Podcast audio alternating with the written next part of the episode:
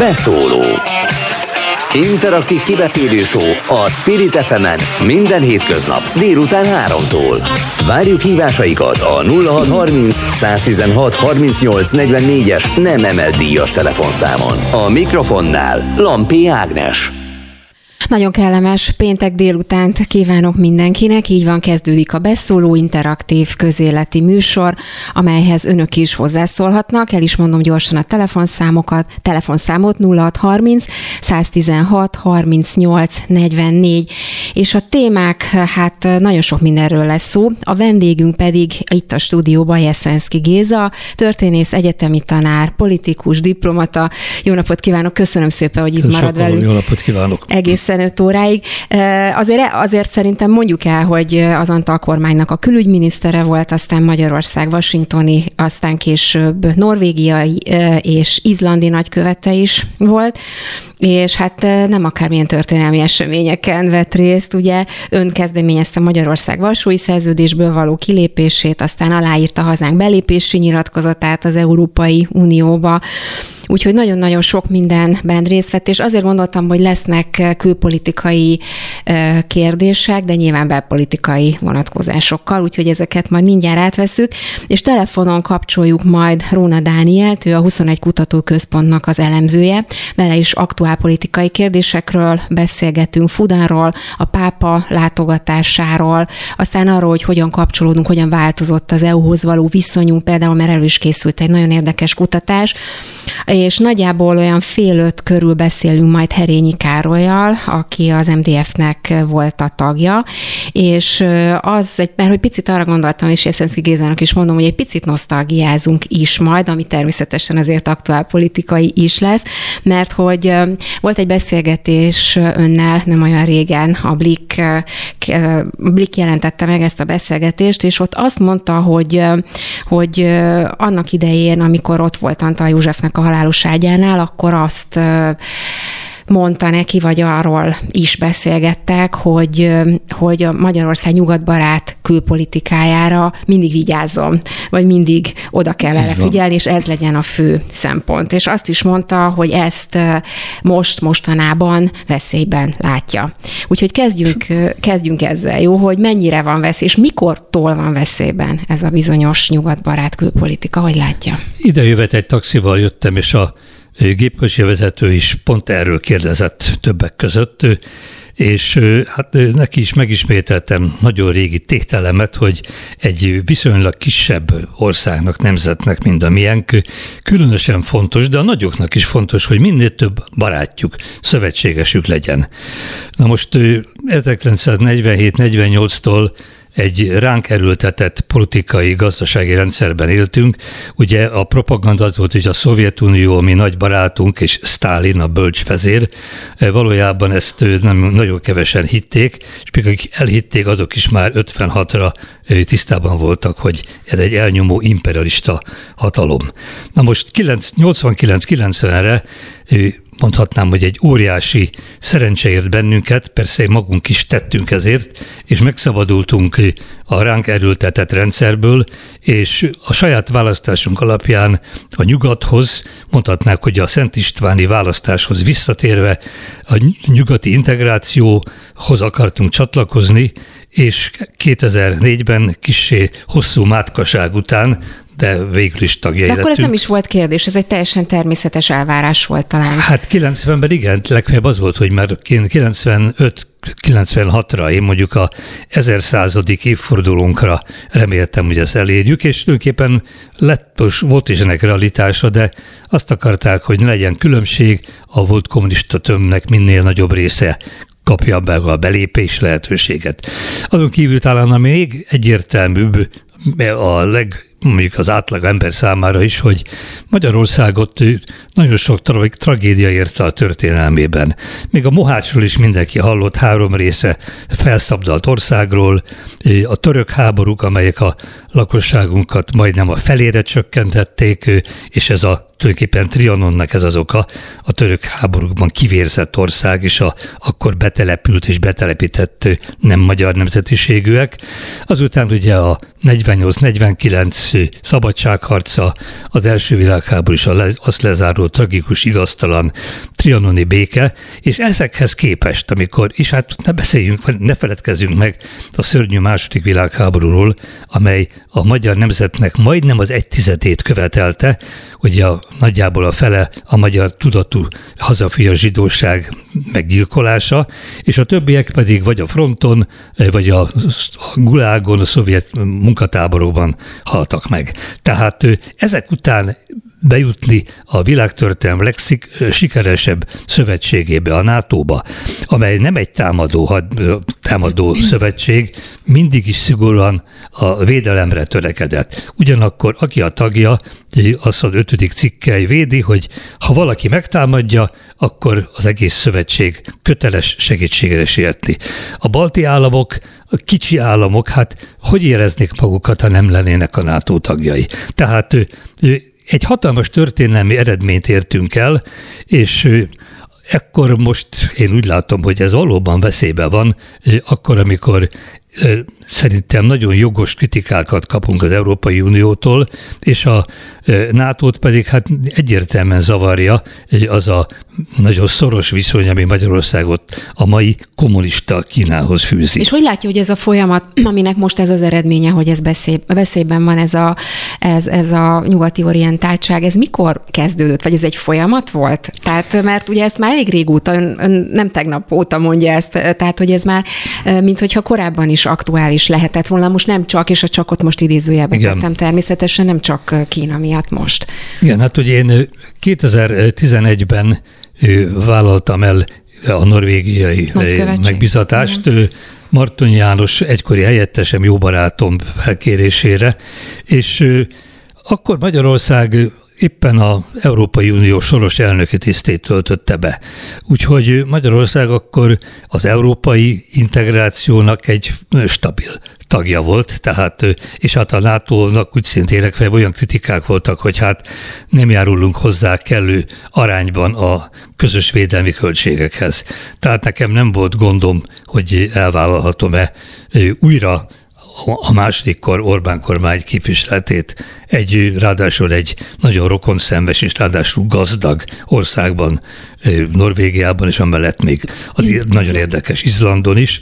Tehát úgyhogy akkor már voltak, kezdődtek bizonyos belpolitikai fenntartások a magyar belpolitikával kapcsolatban, de abban is sok-sok túlzás volt.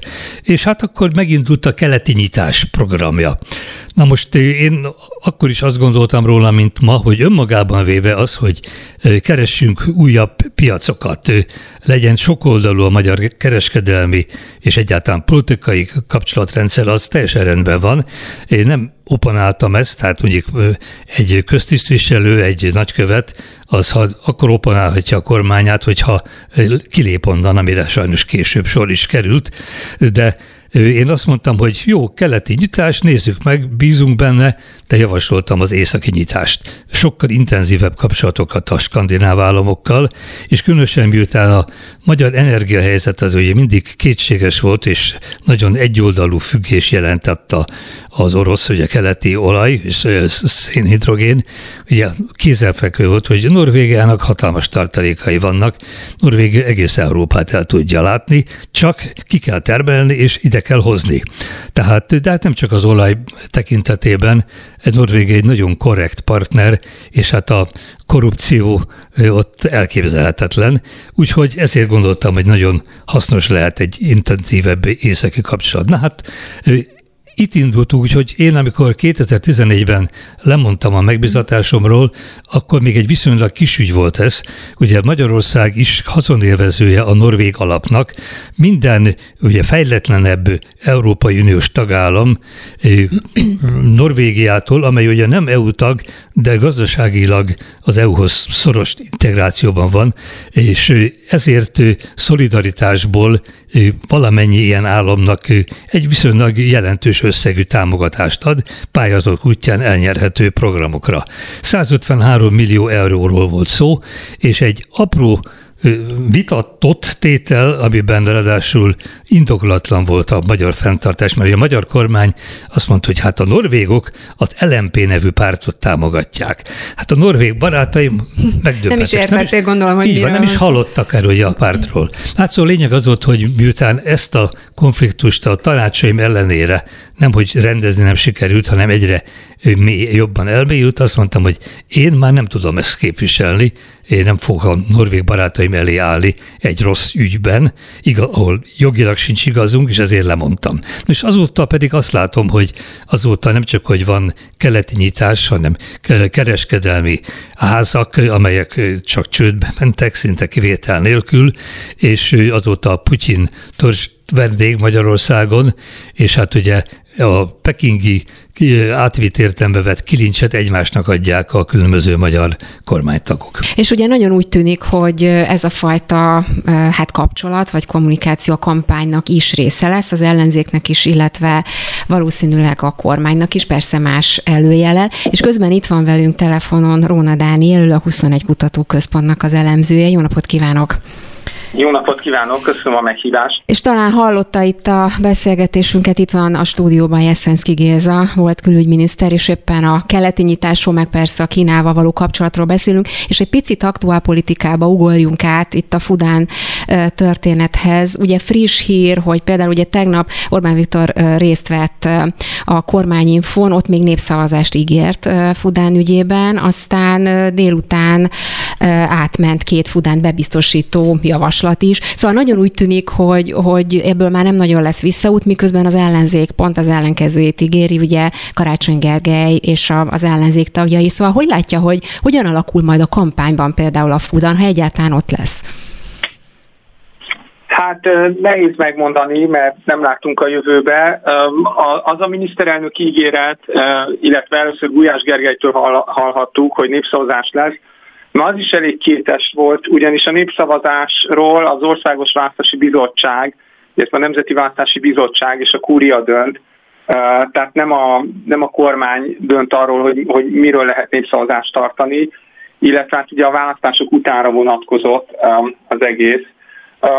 Hogy mennyire ez kampánytéma, én azt veszem észre, hogy a Fidesz megpróbálja azt elérni, hogy ne legyen, ezzel a népszavazással is mostantól, ahányszor szóba kerül, mindig ezt mondják, hogy majd később döntenek róla. Most még volt néhány fejlemény az elmúlt napokban. Én arra számítok, hogy a kormány utána majd megpróbálja elterelni a témát, és úgymond elsúnyogni az ügyet, és elérni, hogy minél kevésbé legyen kampánytéma. A Republikon kutatása miatt tudjuk, hogy még a kormánypárti szavazók is megosztottak a kérdésben, és a e, társadalom többsége az ellenzi a projektet a jelenlegi információk alapján. Igen, és ugye ráadásul néhány nappal ezelőtt volt e, ugye a tüntetés e, szombaton, és nagyon érdekes fejlemény volt, hogy másnap, vasárnap Gulyás Gergely, ha már ugye őt is emlegette, adott egy interjút ezzel kapcsolatban a Mandinerrel, ami hát szintén egy érdekes, hogy ugye szombaton van egy tüntetés, és másnap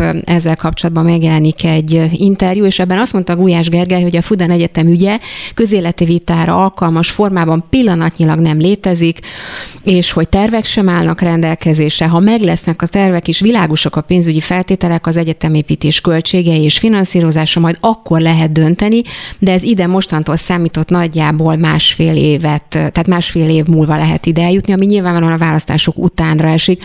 Sikerülhet a Fidesznek áttolni ezt a problémát a választások utánra? Nagyon nehéz megmondani, hogy a jövőben mi fog sikerülni és mi nem. Az, én arra számítok, hogy a politikai napirenden ez nem fog sokáig maradni. Eleve gyakorlatilag minden ügynek korlátozott az életciklusa a politikai napirenden. Ez alól szerintem ez se lesz kivétel. Pár hét múlva már lehet, hogy más dolgon fog felháborodni az ellenzék nem fog az működni, hogy mindig csak e köré építi a kampányát, amikor ez már e, ezzel kapcsolatban nincs új fejlemény, már pedig új fejleményt azt a kormány tud produkálni, és a kormánynak szerintem nem érdekel, hogy, e, hogy a közélmény elé új e, új megvilágításba kerüljön, hát vagy a, új... Bocsánat, de hát a parlament ő erről szavaz, vagy szavazott. Hát ha a parlamentben egy törvényjavaslatot nyújtanak be a Fudán mellett, akkor hogy lehet ezt eltolni? Hogy merülhet föl, hogy hát majd másfél év múlva kerül napirendre? Én, én azt gondolom, hogy most még az elkövetkező napokban, ez, ez vagy hetekben ezzel kapcsolatban lehetnek új fejlemények, de én nem hinném, hogy majd szeptemberben, októberben, novemberben is történik olyan, ami miatt erről beszélhetünk. Uh-huh. Én, én arra számítok, hogy a kormány ezt, ezt megpróbálja minél előbb levenni a napirendről. Nyilván, amit már elkezdett, azt be kell fejeznie. Ha már benyújtott valamit a parlamentbe, akkor annak már végig kell mennie. Egyébként, ha már a tematikát említette meg azt, hogy mit meddig lehet napirenden tartani, hát úgy tűnik, hogy a migráció kérdése az most újra előjött, és az ugye elég régen napirenden van. Fogalmazzunk ki, és akkor még finoman fogalmazta, ugye ma reggel a Orbán Viktor a rádióban, a közrádióban azt mondta, hogy migráns hadak dörömbölnek Európa szinte minden ajtaján. Ezt mondta, és hogy dörömbölnek a szárazföldi útvonalon, útvonalakat lezáró ajtókon, és dörömbölnek a tengeri útvonalat lezáró ajtókon is számokat is mondott, hogy tavaly ilyenkor az illegális határátlépések száma a déli határon 10 ezer körül volt, most pedig már 38 ezer, vagyis levonta a következtetés, hogy nő a migrációs nyomás, és azt is azt mondta, hogy elmegy a járvány kérdése egy időre, visszakerül a migráció kérdése az európai politika középpontjába. Magyarán újra hallhatjuk majd talán a migrációs üzeneteket, és ez viszont nagyon úgy tűnik, hogy, hogy téma lesz és működik. Ez aztán pedig már tényleg régóta napi van. Ezt hogy látja? Hát azért ez, hogy napi renden van, ugye ez is viszonylagos. A 2018-as választás előtt ez volt az egyik legfontosabb téma, és nem utolsó sorban ennek köszönhetően tetszett a Fidesz olyan magas népszerűségre. Most a Covid miatt, illetve már előtte is azért azoknak az aránya, akik még mindig azt gondolják, hogy ez a legfontosabb probléma Magyarországon, azoknak az aránya fokozatosan csökkent. Most a Covid miatt ez, ez még tovább csökkent. Én azt gondolom, hogy nyilván a kormány retorikájában ez egy fontos elem, és nyilván ezt sokszor fogják hangoztatni, de ez nem fogja olyan mértékben uralni a napi rendet, és a közbeszédet, és a, a vitákat, és az emberek gondolkodását, mint ahogy ez négy évvel ezelőtt megtörtént. Szóval um, ebben, ebben szerintem a kormánynak most nehezebb dolga van. Egyébként készült egy kutatás is azzal kapcsolatban, hogy hogyan, hát, hogyan viszonyul mondjuk az európai közvélemény, például az Európai Unióhoz, és e-, ehhez képest ugye a migrációhoz is, és az, az egyik fő eredmény az volt, hogy csalódottság, fásultság és a kontinens jövőjére nézve Hát kedvezőtlen ez a bizonyos közhangulat, ezt egyébként a külkapcsolatok Európai Tanácsának a közétett tanulmánya. 12 tagállamot, köztük egyébként Magyarországot is kérdezték, biztos látta ezeket az eredményeket, és itt tulajdonképpen megnőtt azoknak a száma, és mondom, nem csak, e, nem csak Magyarországról van szó, azok száma, akik mondjuk bizalmatlanok az EU-val szemben. Ez mennyire ez a közhangulat, amit mondjuk ez a kutatás jelez, ez mennyire segíthet mondjuk a kormánynak, vagy akár Orbán Viktornak, hogy, hogy ezt, a, ezt a kommunikációt erősítse, és itt kapcsolódik a képben mondjuk a migráció is. Nyilván ez nem független egyébként a kormány kommunikációjától és euroszkeptikus retorikájától, hogy, hogy ilyen eredmények vannak Magyarországon, de persze más országokban is tapasztalható ez, viszont azt azért fontos hangsúlyozni, hogy az EU-val szembeni elégedetlenség nem jelenti azt, hogy a lakosság azt szeretné, hogy hagyjuk el az Európai Uniót. Tehát, hogyha úgy tesszük fel a kérdést, hogy Magyarországnak tagnak kellene maradnia, vagy elhagyni, hogy Magyarország számára inkább előny vagy hátrány származik az Európai Uniós tagságból, akkor azért a társadalom elsőprő többsége és még a kormánypárti szavazók többsége is azt mondja, hogy inkább maradjunk tagok, és még mindig inkább előnyös számunkra az Európai Unió. Szóval azért az, azért ilyen, ilyen szempontból árnyalnám ezt az összefüggést. És akkor ehhez képest hogy jönnek ön szerint azok a hát retorikai fordulatok, amelyeket szerintem számtalan tudnánk sorolni, most csak épp a legutóbbit mondom, ugye Orbán Viktor azt mondta, hogy szánalmas papírtigniseknek látszunk, és következmény nélküli nyilatkozataink után rajtunk nevet a világ. Ugye ezt azután mondtam, utána én egy külügyminiszter felvetette, hogy megszüntetné az EU-s tagállami vétó lehetőségét, például külpolitikai kérdésekben, és akkor ugye ennek kapcsán egy nyilatkozatról von szó, és Orbán ilyen mondatokat mond el. Tehát, hogy akkor ezeknek nyilván értjük persze, hogy nem akarunk kilépni az EU-ból, ez fel sem merülne, de ezek a mondatok akkor csak úgy elhangzanak az étterben, és nincs jelentősége vagy súlya? Hát nyilván, amit a miniszterelnök mond, annak van jelentősége. Én inkább azt mondanám, hogy a, a, a, szavazók, a szavazók nagy többsége számára nem ez a döntő motiváció. Nyilván itt van egy kormányzati narratíva, amit hosszú évek alatt építettek fel, és ez szerint Brüsszel, az Európai Unió ellenségkép, vagy pedig a rossz példa, és ami Magyarországon történik, az, az a jó példa. És a nyugat is a rossz példa ebben a narratívában. És nyilván ennek van jelentősége, hogy a kormány már tényleg évek óta ezt mondja elég következetesen a választóknak, de az, hogy a Fidesz ilyen népszerű, annak elsősorban gazdasági szavazásbeli okai vannak, mondjuk a családpolitikával való egyetértés, ideológiai eszmei azonosulás, illetve a média fölény. Tehát, hogy én csak azt akarom mondani, hogy, hogy ha a jelentőség kérdés arra vonatkozott, hogy a szavazói motiváció szintjén ez mennyire döntő, akkor szerintem kevésbé. A Fideszre nem azért szavaznak az emberek, mert euroszkeptikus a retorikája. Inkább azt mondanám, hogy a Fidesz szavazók egy része hajlamos átvenni ezt a gondolkodást, amit, amit a Fidesz már évek óta hangsúlyoz. Hát ez a veszély, nem ez a veszély, mert hogy akkor előbb-utóbb átfordítja a közhangulatot az Európai Unió ellen, és akkor, ha oda jutnánk, ne Isten, hogy kilépni az Európai Unióból, akkor az nem fog olyan nagy tiltakozást kiváltani. Én ettől is tartok. Én, én azt mondom, hogy azért a magyar társadalom számára van egy határ, és amíg csak a Orbán kritizálja az Európai Uniót, amíg uh, csak ellenségkép, idézőjelbe csak ellenségképnek állítja be, addig, uh, addig valóban elképzelhető, hogy egy idő után a többség vele. De amikor azt fogja mondani, akkor most lépjünk ki az Európai Unióból, az szerintem egy nagy ugrás, ami a jelenlegi tudásunk szerint elképzelhetetlen, hogy a társadalom többsége támogassa, mert, mert mondom, a kormánypárti szavazók többsége is maradni akar. És egyébként a Fidesz retorikájában sincs ez benne.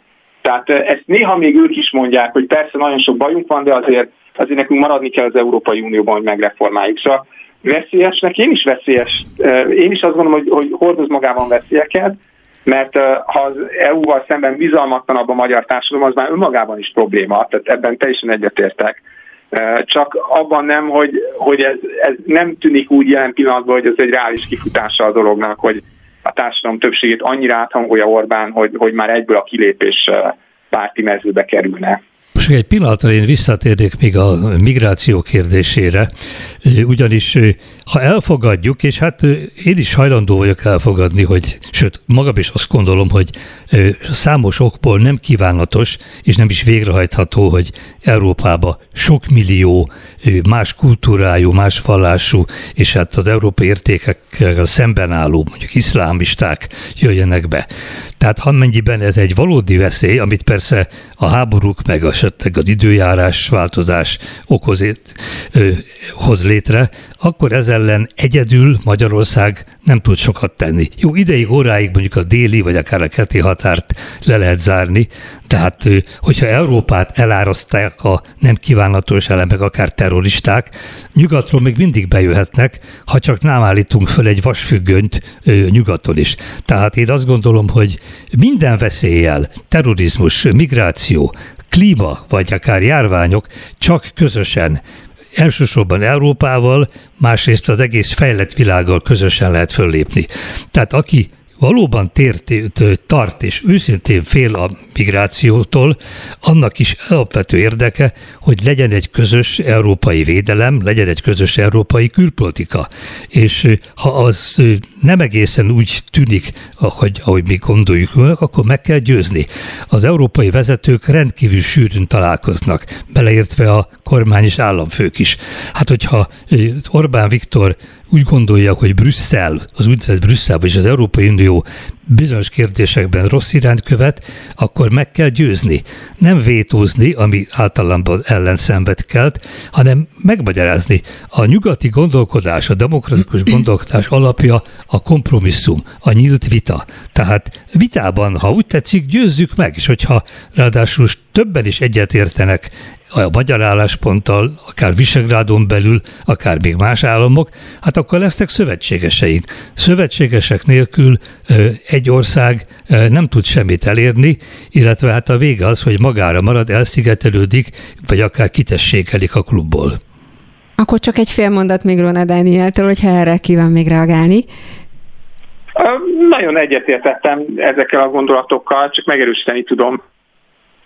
Akkor, akkor viszont elengedünk, mert tudom, hogy, hogy menni kell. Nagyon szépen köszönöm Rona Dánielnek, politológusnak, a 21 Kutatóközpont elemzőinek. Szép napot és szép hétvégét kívánok. Viszont hallásra! Köszönöm szépen, viszont hallásra! Viszont hallásra! Na hát elgondolkoztató volt, és ugye egy picit aktuál politikában már át is mentünk, már 2014-nél tartottunk, Igen. és szerintem visszatérhetünk oda, mert jó is, hogy felhozta ugye a Norvég civil alap elleni hát támadásnak neveztük akkor, ugye ez volt, és nagyon érdekes volt, mert akkor én emlékszem 2014-ben nem is igazán értettük, hogy mi ennek az egésznek az értelme, hogy most ki támogat, kit, hogy jön egyáltalán a magyar belpolitikai kérdések közé a Norvég, Norvég civil alap ügye, és aztán amikor az ember így utólag visszatekeri az időt, akkor persze már világos olyan, mintha egy ilyen nagyon-nagyon tudatosan felépített menetrendet látna az ember. Nem tudom, hogy önnek, hogyha egy visszanézünk 2014-re, akkor hogy hogy látja? Igen, hát számomra is első hallásra értetetlen volt, hogy miért dobunk ki az ablakon nem csak egy viszonylag jelentős pénzösszeget, hanem egy olyan országnak a barátságát, amelyben 2013 óta egy jobb közép kormány van, és amelynek az előző kormányfője, aki a munkáspárt tagja volt, Stoltenberg, akkor már a NATO főtitkári poszt várományosa volt. Tehát teljesen érthetetlen volt ez, és hát utólag is én csak úgy tudom magyarázni, hogy az, a kormány, az Orbán kormány arra törekszik, hogy Magyarországon se civil szervezetek, se egyéneknek ne legyen semmiféle külső forrásuk, akár egzisztenciálisan, hanem mindenki vegye tudomásul, hogy alapjában véve a jövedelme, a megélhetése a kormány jó indulatától függ. Tulajdonképpen a kommunizmusban ez volt a helyzet, ugye, hogy mindenki állami alkalmazott, jó mondjuk az állásvesztés csak úgy fenyegette, hogy azért valami állást kötelez, mert különben közveszélyes munkakerülő, de hát azért egy egyetemi oktatónak nem mindegy, hogy segédmunkás lesz-e, vagy esetleg külföldre kényszerül. Tehát én ilyen szempontból is helytelennek és rossznak tartottam ezt a lépést, és hát ebben senki sem értett velünk egyet, ő Európán belül értesült.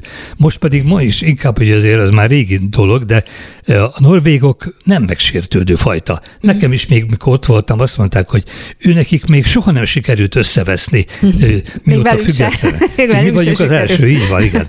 Na de e, tehát ők nem sértődtek meg, és ugye ez a ciklus lejárt, és hát elmaradt egy jelentős összeg, de van egy új ciklus, most már még jóval több, 210 valahány millió euró járna négy év alatt Magyarországnak. Ebben nagy örömömre az elfben megegyezett a kormány valamikor a tavalyi év végén, vagy az év elején, de még a nagy kérdés mai napig nem dőlt el, mert ennek a alapnak körülbelül a 10%-a az úgynevezett civil alap. Tehát 90 ban a pályázatok döntése végül is a kormány, vagy a magyar kormány által kinevezett testület kezében van. De van egy 10 százalék, ami úgynevezett civil alap, amit egy norvégok által bizalmukat élvező által kinevezett, de Brüsszelben működő testület dönt. Most ezt is egy magyar szervezet szervezi meg és bonyolítja le a pályázatokat, és hogy ki lesz ez a szervezet, vajon az, aki az előzőben az Ökotárs nevű szervezet lesz-e, vagy pedig valaki más, ebben még nincs meg a megegyezés. Az minden esetre akkortól kezdve már érdekes volt, hogy, hogy ugye először nem, ahogy ön is mondja, meg szerintem itt sokan nem is értettük, hogy miről szól ez a történet, és aztán utána ö, olyan volt, mint hogyha egy picit ez lett volna a próba arra, hogy most a, mert azért utána kibontakozott a civil társadalom elleni fellépés, és maga ez a bizonyos ellenségképkeresés, amit ugye itt az előbb Bruna Dániel, meg, meg hát többen is emlegettek, és arra, arra vonatkozna a következő kérdés, ami itt az EU-val kapcsolatos is, hogy az a fajta ilyen csalódottság vagy bizalomvesztés, ami úgy általánosan kezd egy picit az EU-val kapcsolatban előkerülni, arra mennyire játszik rá Orbán Viktor, mert hogy ugye itt nagyon komoly EU-s, EU ellenes kampányokat láttunk az elmúlt években, amikre hát szintén sokan felkapták a fejüket, és mondták, hogy oké, okay, az EU se sértődik meg, mert ugye működjünk együtt, nyilván ez egy szövetség, na de azért ezek még simán belefértek, és úgy tűnik, hogy ha most így utólag visszanézzük mondjuk a plakátkampányt, vagy a soros kampányt, vagy az üzenne, üzenjük Brüsszelnek kampányt, hogy mégiscsak belefértek valahol, nem? Vagy hogy látja ezt? Igen, hát tulajdonképpen erre is elmondható az, amit pár perccel mondtam a migrációval kapcsolatban, hogy a az Európai Unió nyilvánvalóan nem egy tökéletes intézmény, ő maga is változik, sokat változott, és nyilván fog változni a jövőben, javulhat is, meg, meg romolhat is. Mondjuk a, a jövőt azt azért majdnem mindenki úgy látja, hogy egy sok kérdésben erősödjön. Mondjuk a magyar kormány is mindig azt mondja mai napig is, hogy mi egy erős Európai Uniót akarunk. Például ennek egyik részeként legyen egy önálló európai hadsereg. Hát ez mondjuk, hogy erre van-e szükség, vagy a NATO az tökéletes, erről lehet vitatkozni. De hogyha erős eurót akarunk, Európai Uniót akarunk, akkor az is része, hogy annak legyen valóban egy egyértelmű külpolitikája. Na most ő egyértelmű külpolitikához egyetértésre van szükség. A legtöbb kérdésben én azt látom az elmúlt években is, hogy nagyjából egyetértés volt az Európai Unió tagállamai között, kivéve Magyarország, egyes kérdésekben Lengyelország is, korábban még néha a másik két visegrádi ország is, de amikor már a vita úgy alakult, hogy mostan Európát támogatjuk, vagy Európát kritizáljuk, akkor Szlovákia és Csehország nem tartott velünk. De a lengyel partner is, ugye kicsit súlyosabb, mint mi, hát négy, négyszer annyian vannak például, orosz kérdésben, Putyi kérdésében radikálisan szemben áll a mai magyar külpolitikával, és ezt most is látjuk mondjuk a, a Minszki ügy, a repülőgép eltérítés ügyében is. Úgyhogy Magyarország itt már ténylegesen az elszigetelődéssel áll De szemben. miért csinálja ezt a kormányon szerint? Mert ugye csak negatívumokat tudunk ezzel kapcsolatban felhozni, már mint ezzel a mentalitással kapcsolatban, és mindenki mindig elmondja, igen, hogy, hogy nem sok előnye származik belőle, hogy emlékszünk a költségvetés elfogadás, akkor tényleg a falig, falig elment ugye van, és a, aztán, a vétóval, és aztán mégiscsak vissza. Igen, jövő. és akkor ugye egyrészt azt mondható, jó, milyen zseniális volt, hogy megmentettük, és nem esünk el a nagy pénzesőtől. Aztán kiderült, kiderült, hogy a pénznek több mint a felét mégsem fogjuk igénybe venni, mert ez egy nagyon kedvező kölcsön hatásán, hogy vissza kell fizetni. A jóval kedvezőtlenebb orosz kölcsön Paksra és a vasútra meg a Fudára De. Kínától meg elfogadnánk. Tehát egy önellentmondás. De most még ön vetette fel a kérdést, hogy az Európai Unió mondjuk a hibái, tehát arra is az van, vonatkozik, hogy Hát, hogyha azt akarjuk, hogy egy jobb unió legyen, akár a hadsereg tekintetében, akár pedig a külpolitikában, hát akkor egyet kell érteni. Tehát, és ebben az is benne van, hogy adott esetben az is demokráciához tartozik, hogy a többséget el kell fogadni. Tehát a történelemben egy példát látunk arra, mikor egy, akár egy személy vagy egy ország néha tragikus vétót gyakorolhat, ez Lengyelország volt, mm. úgynevezett liberum vétó, mikor a lengyel parlament Szejm egyetlen tagja azt mondta, hogy vétó, akkor nem lehetett azt végrehajtani. Az eredmény az lett, hogy Lengyelországot felosztotta a három nagyhatalom, és másfél évszázadig nem volt Lengyelország. Most hát én most ne akarok, nem ilyen ijesztegetni akarok, de hát a vétónak bizonyos ideig van jelentősége, de egy állandó vétó, és pláne ha az mindig szembe kerül a nagy többséggel, azért az nem egy jó megoldás. Egyébként hogy látja, hogy ebből a szempontból, ha egy picit a diplomácia nyelvét lefordítjuk, és próbáljuk értelmezni, akkor az EU tisztségviselői, vezetői hogyan viszonyulnak ez a helyzethez, mert eleinte azt lehetett látni, de javítson ki, ha, ha, ha rosszul gondolom, azt lehetett látni, hogy először értetlenség volt ezzel a vétóval kapcsolatban, de nagyon udvariasan lereagálták, hogy beszéljünk, majd megoldjuk, kitaláljuk. Aztán, mint hogyha a retorika is egy picit erősödött volna, és azért most már az EU vezetőitől is hallunk igencsak erős mondatokat és visszavágásokat. Ez, mondom, ha lefordítjuk a diplomácia nyelvezetét, akkor ez jelent valami változást a mentalitás szempontjából? Hogy látja? Hát ugye a régi magyar közmondás, hogy addig jár a korsó a kútra, amíg el nem törik.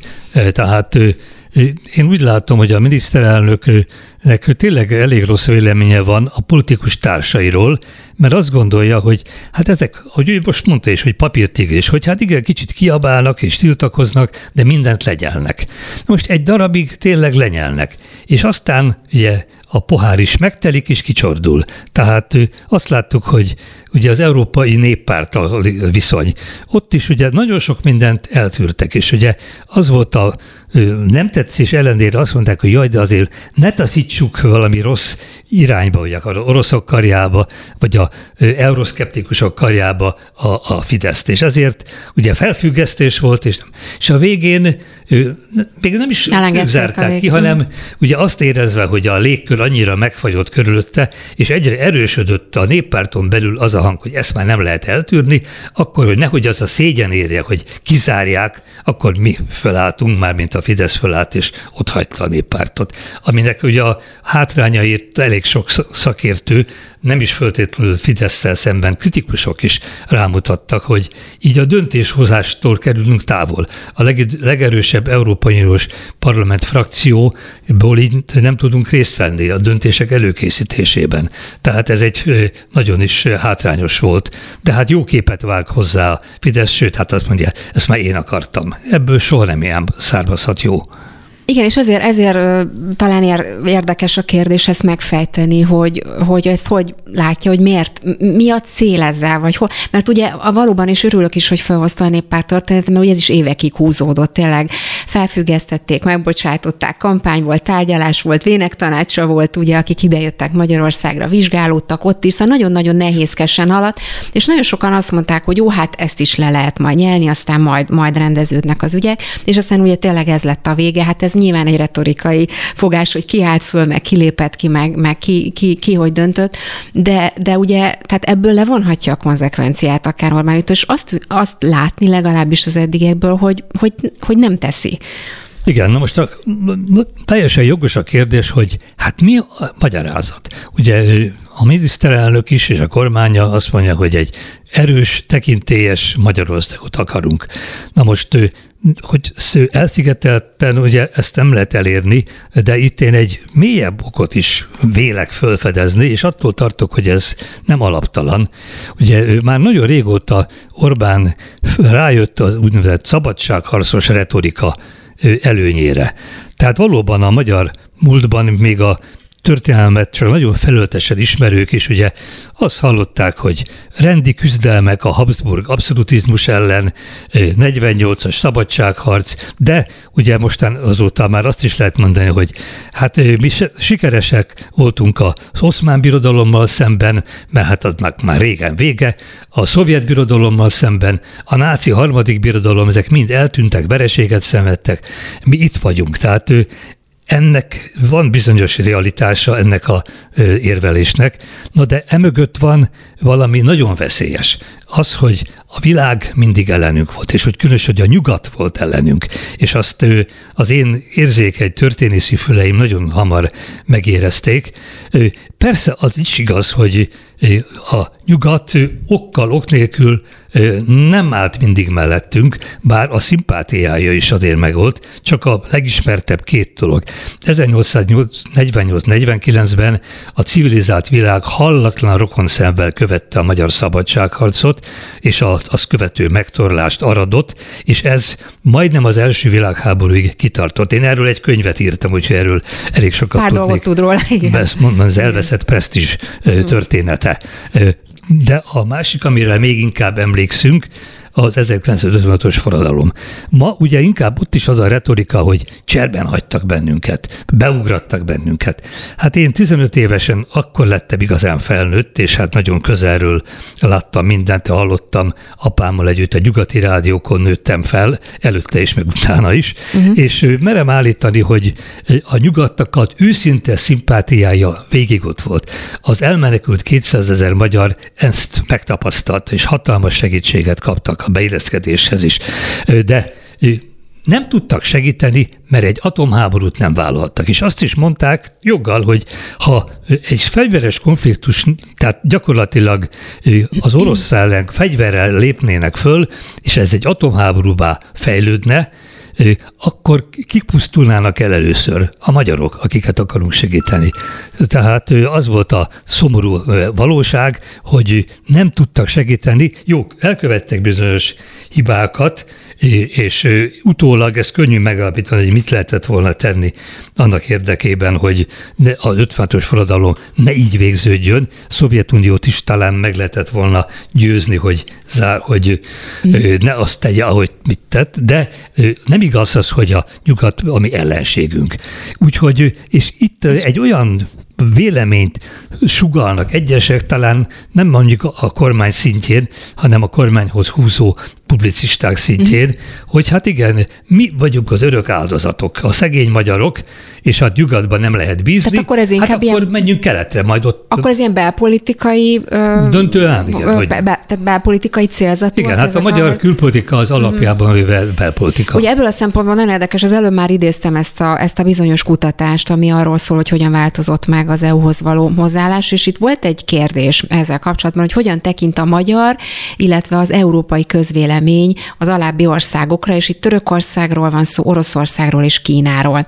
És azt látni például, hogy, hogy a legtöbben a Törökországot is, Oroszországot és Kínát is szükséges partnerként szükséges partnerként tekintenek mind a háromra, viszont ha összehasonlítjuk 12 tagállam átlagával a magyar átlagot, akkor a magyar, tehát akik a Magyarországon jóval többen tekintik ezeket az országokat szükséges partnerként. Itt ugye egy friss kutatásról van szó, például mondjuk Kína esetében a magyarok 10,6%-a szövetségesként tekint Kínára, szükséges partnerként pedig 39,3%, tehát majdnem 40 százaléka a megkérdezettnek, megkérdezetteknek, és itt mondjuk egyébként a 12 tagállam átlaga is hasonló, tehát mondjuk Kína esetében ez a különbség, de, de Törökország és, és Oroszország esetében is elég magasak ezek a számok. Tehát, hogy, hogy minthogyha a magyar közvélemény elfogadná azt, hogy oké, okay,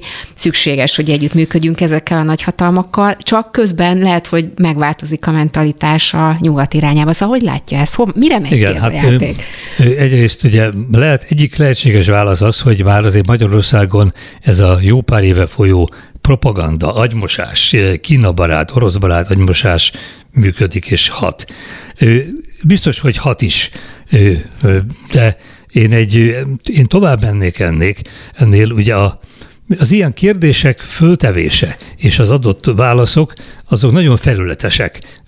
Utána belegondolunk, vagy akár utána tudnánk kérdezni, akkor nagyon sokkal árnyaltabb kép jön neki. Tehát józan ember, akár magyar, akár bármelyik európai országban nem mondja azt, hogy Kínát tól zárkozunk el, Kína köré építsünk egy kínai falat, ami egy volt, szép, szép. és hogy, hogy mm. tehát nem. És ráadásul ugye, ahol itt vannak az olcsó kínai áruk, arra sok azt mondják, hogy hát azért az milyen jó, bár ugye a minősége az vitatható, tehát szóval, tehát normális ember nem mondja azt, hogy jelentős államokkal, jelentős gazdasági, katonai hatalmakkal föltétlenül rosszba legyünk, ellenségesek legyünk. Tehát a kérdést föltéve ez egy természetes válasz. Hogyha már azt gondoljuk, és vagy az látjuk, hogy hát rokon szenvese adott országnak a politikai rendszere, pláne, hogyha olyannak tesszük föl, aki hogy hall arról, hogy hát mi, mi folyik Hongkongban,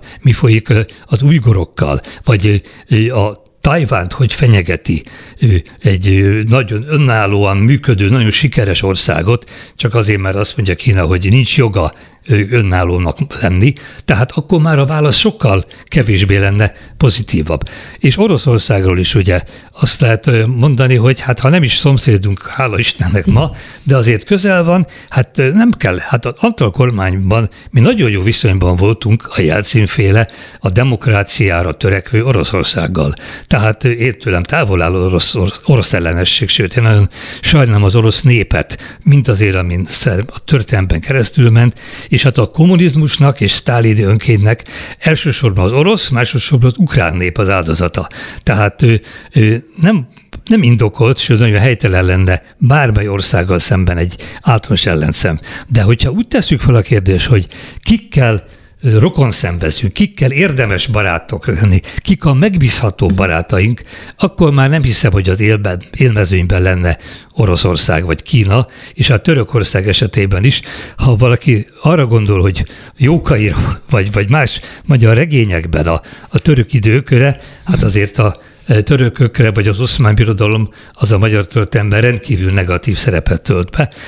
Mondjuk ebből nem az következik, hogy a törökökkel ellenségesek legyünk, sőt a 19. században és az első világháborúban szövetségesünk volt, csak azért jelzem, hogy azért minden állammal, amelyikkel kapcsolatban vagyunk, vannak pozitív és vannak negatív emlékeink. A lényeg az, hogy ma mi az érdekünk, és adott ország, ország hogy viszonyul hozzánk. Igen, ez jó, hogy is, hogy akkor mi az érdekünk, akkor, akkor próbáljuk ezt tisztázni, az mi az érdekünk, mert szerintem sokan elvesztették a fonalat ezzel kapcsolatban. A kínai közeledés, illetve az mhm. orosz közeledés miatt, és itt a Fudán ügy miatt tulajdonképpen aktualitást is nyert ez, a, ez, a, ez az egész történet, mert rávilágít egy jó néhány olyan szempontra, ami alapján elvileg nem kellene, hogy közeledjünk ugye Kínához. Itt nagyon-nagyon sok mindent elhangzott, és, és, és szóval, hogy hogy látja, hogy, hogy Kína számára mi egy ilyen kis kapu vagyunk, ahol be lehet így szivárogni az Unióba, vagy milyen szerepet töltünk itt be, és mi mit vállaltunk föl, milyen szerepet? Szóval hogy tekintenek ránk, és mi milyen szerepet vállaltunk hát, föl?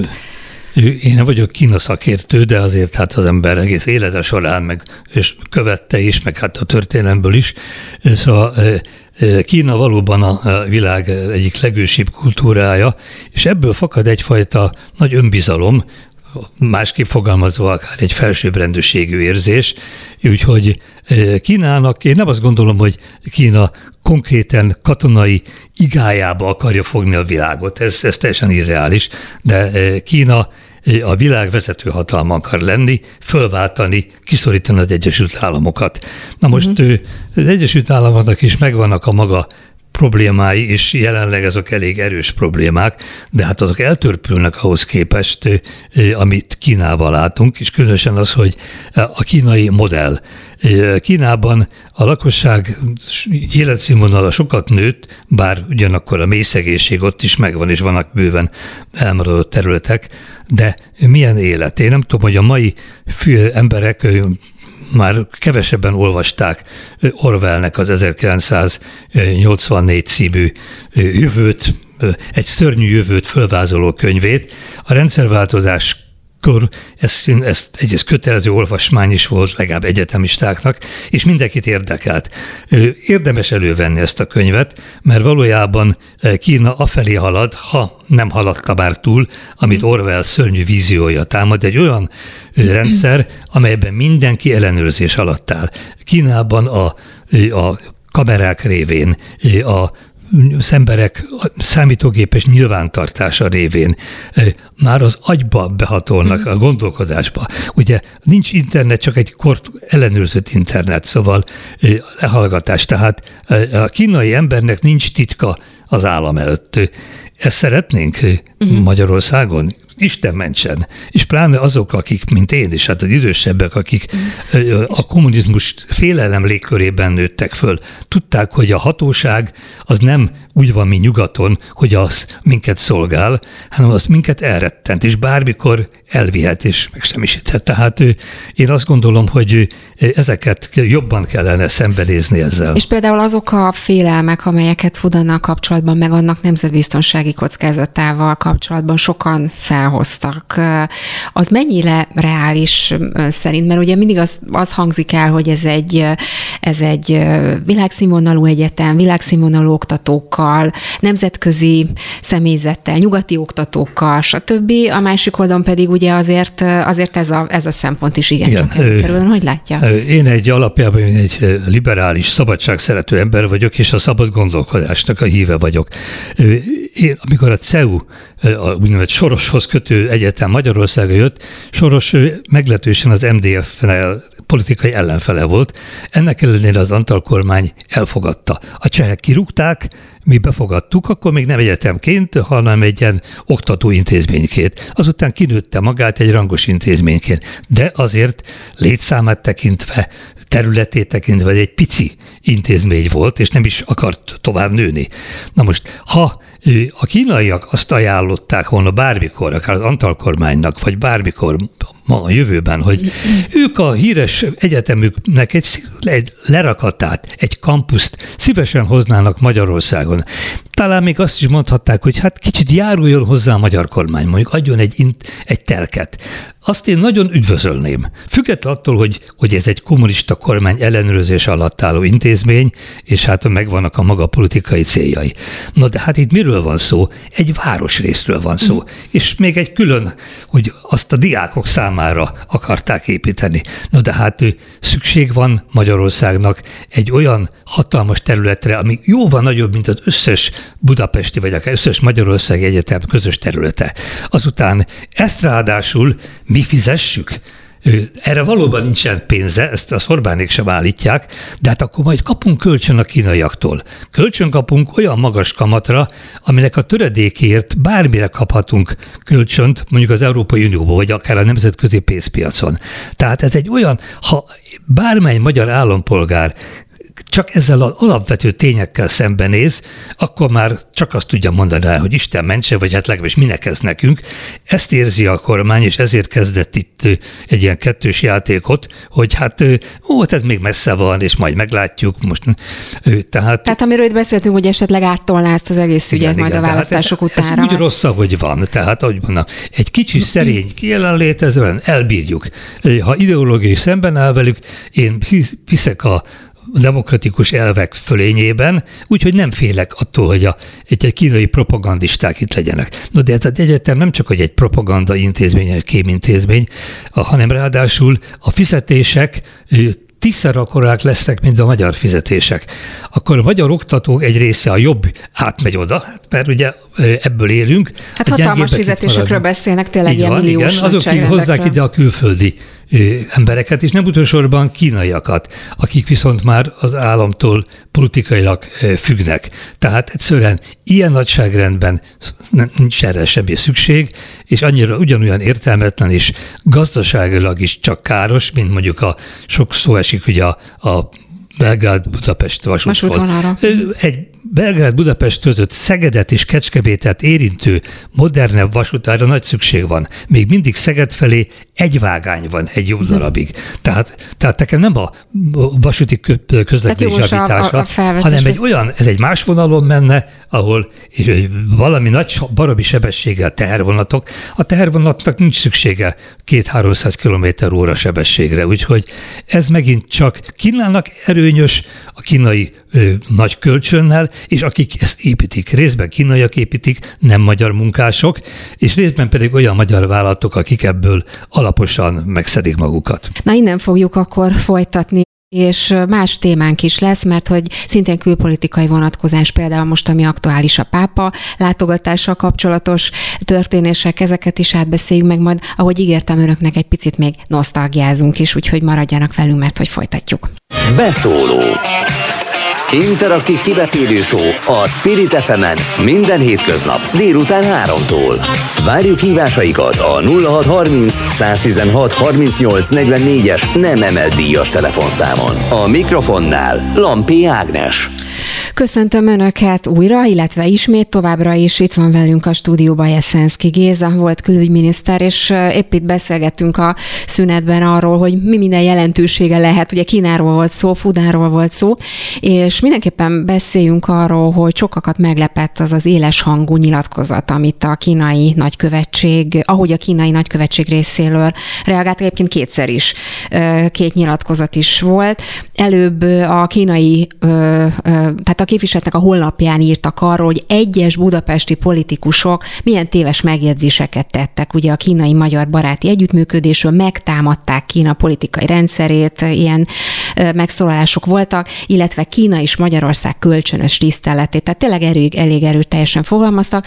Aztán utána már meg is nevezték egyébként Karácsony Gergelyt név szerint. Azt mondták, hogy a beszéd, vagy azt írták, hogy a beszéde tele volt ideológiai előítéletekkel, szembeszegülése buzdító folytatott durva beavatkozás Kína belügyeibe. Ugye ez egy kulcs, kulcs mondat. Szóval, és ott megint a diplomácia nyelvére szeretnék utalni, mint az előbb. Hát nem szoktuk meg Kínától, hogy, vagy ez, te, vagy ez természetes, hogy egy ilyen tüntetés után ilyen erős hangú nyilatkozat jelenjen meg? Hát ez különösen furcsa egy olyan országtól, amely hasonlóan az egykori Szovjetunióhoz mindig arról beszél, hogy tilos beleszólni az ők belső ügyeibe, beavatkozás, külső beavatkozás. Tehát az, hogyha valaki véleményt formál annak az országnak a belpolitikájáról, pláne, hogy bírálja, az megengedhetetlen beavatkozás. Na most hát kérem szépen a kínai nagykövetségnek ez a nyilatkozata, vagy hangneme, Hát ennél flagránsabb beavatkozásról nem beszélhetünk, de én nekem nem ezzel van igazán bajom, legfeljebb a nyelvét. De szokott Kína ilyen típus nyilatkozatokat? Hát nem, hát ugye ez egy ez... nagy hatalom. Hát ugye itt nincs kölcsönös tisztelet, tehát az elefánt meg az egér mennyire kölcsönösen tiszteli egymást. Tehát ez egy nagyhatalmi gőg, amely mondja, hogy ez a kis piszokország, hogy állnak a kis ellenzéki politikusa, hát hogy merészel bennünket kritikával illetni, és mi, mi köze van hozzá, hogy mi mit csinálunk az újgorokkal mondjuk, uh-huh. vagy Tibettel. Persze valamikor még a Fidesznek is nagyon fájt, hogy mi folyik Tibetben. Na tehát, tehát én azt gondolom, hogy hogy ha az az ország, amelyik mondja a magyar kormány mindig kikéri magának, hogyha az Európai Parlamentben valaki bírálja, pedig ezek a bírálatok általában javító szándékúak, akkor mit szól ahhoz, hogy hát ezt a bírálatot, ezt, ezt elengedjük a fülünk mellett? Tehát persze engedjük el, de lehet válaszolni. Akár a magyar kormány is válaszolhat, tehát nyilván a adott Kína politika mellett ez a válasz nem fog megtörténni, de még úgy hallottam egyébként, hogy a valami angol nyelven még élesebb volt ez a hangnem, de nem is az élesség a döntő. Kínának tudomásul kellene venni. Azt, amit nagyon korrekten lefektetett, kimondott a főpolgármester, és úgy tudom egyébként, hogy különböző ellenzéki pártvezetők is erre nem tudom, gondolkodnak, vagy fognak is egy nyilatkozatot tenni, talán már tettek is, hogy le, kinyilvánítani, hogy amennyiben bármelyik vezető ellenzéki politikus vagy párt nyer a legközébbi választáson, akkor ezt a kínai programot, ezt a Fudát például, ezt rögtön leállítja. Igen, itt arról volt szó, hogy, bocsánat, hogy szalba csak arról volt szó, igen, Karácsony Gergely hívta föl ugye a többi miniszterelnök jelöltet, ellenzéki miniszterelnök jelöltet, hogy írjanak közösen egy igen, nyilatkozatot, vagy levelet. Erre emlékeztem is. És igen, igen és azt írta, írta benne, hogy a kormányváltás után, hogy nyilvánítsák ki közösen azt, hogy, hogy egy esetleges kormányváltás után nem épül meg a kínai egyetem, és ugye ez adja, adja is a kérdést is szintén, hogy, hogy ha tényleg lesz egy kormányváltás 2022-ben, akkor vissza lehet jönni a kínai, a, a Fudan Egyetemtől, a, a Belgrád Budapest vasútvonalról, szóval, hogy van visszaút innen egy kormánynak? Ja, hát tulajdonképpen mindig van visszaút, mindig van? hogy az ember életében is bármilyen súlyos hibát követel, vagy vétket követel, nem csak az Úristennél van bocsánat, hanem jóvá lehet sok mindent tenni. Na most én a miniszterelnök jelöltek között én személyesen Pálinkás fel vagyok kapcsolatban. Én nem vagyok tagja az ő pártjának, 80 évesen az ember nem menjen új pártba, de ő, én őt nagyon alkalmasnak tartom, nem véletlen. Hát ha az MDF-ben is pártársam volt, az MDF-nek az antalista szárnya az MDMP-ben pártársam volt, és azt tudom konkrétan, hogy ő neki a véleménye erről a kínai egyetemről, sőt, hát a új világ néppárt maga tiltakozott és fonlapján mindenütt elítélte ezt.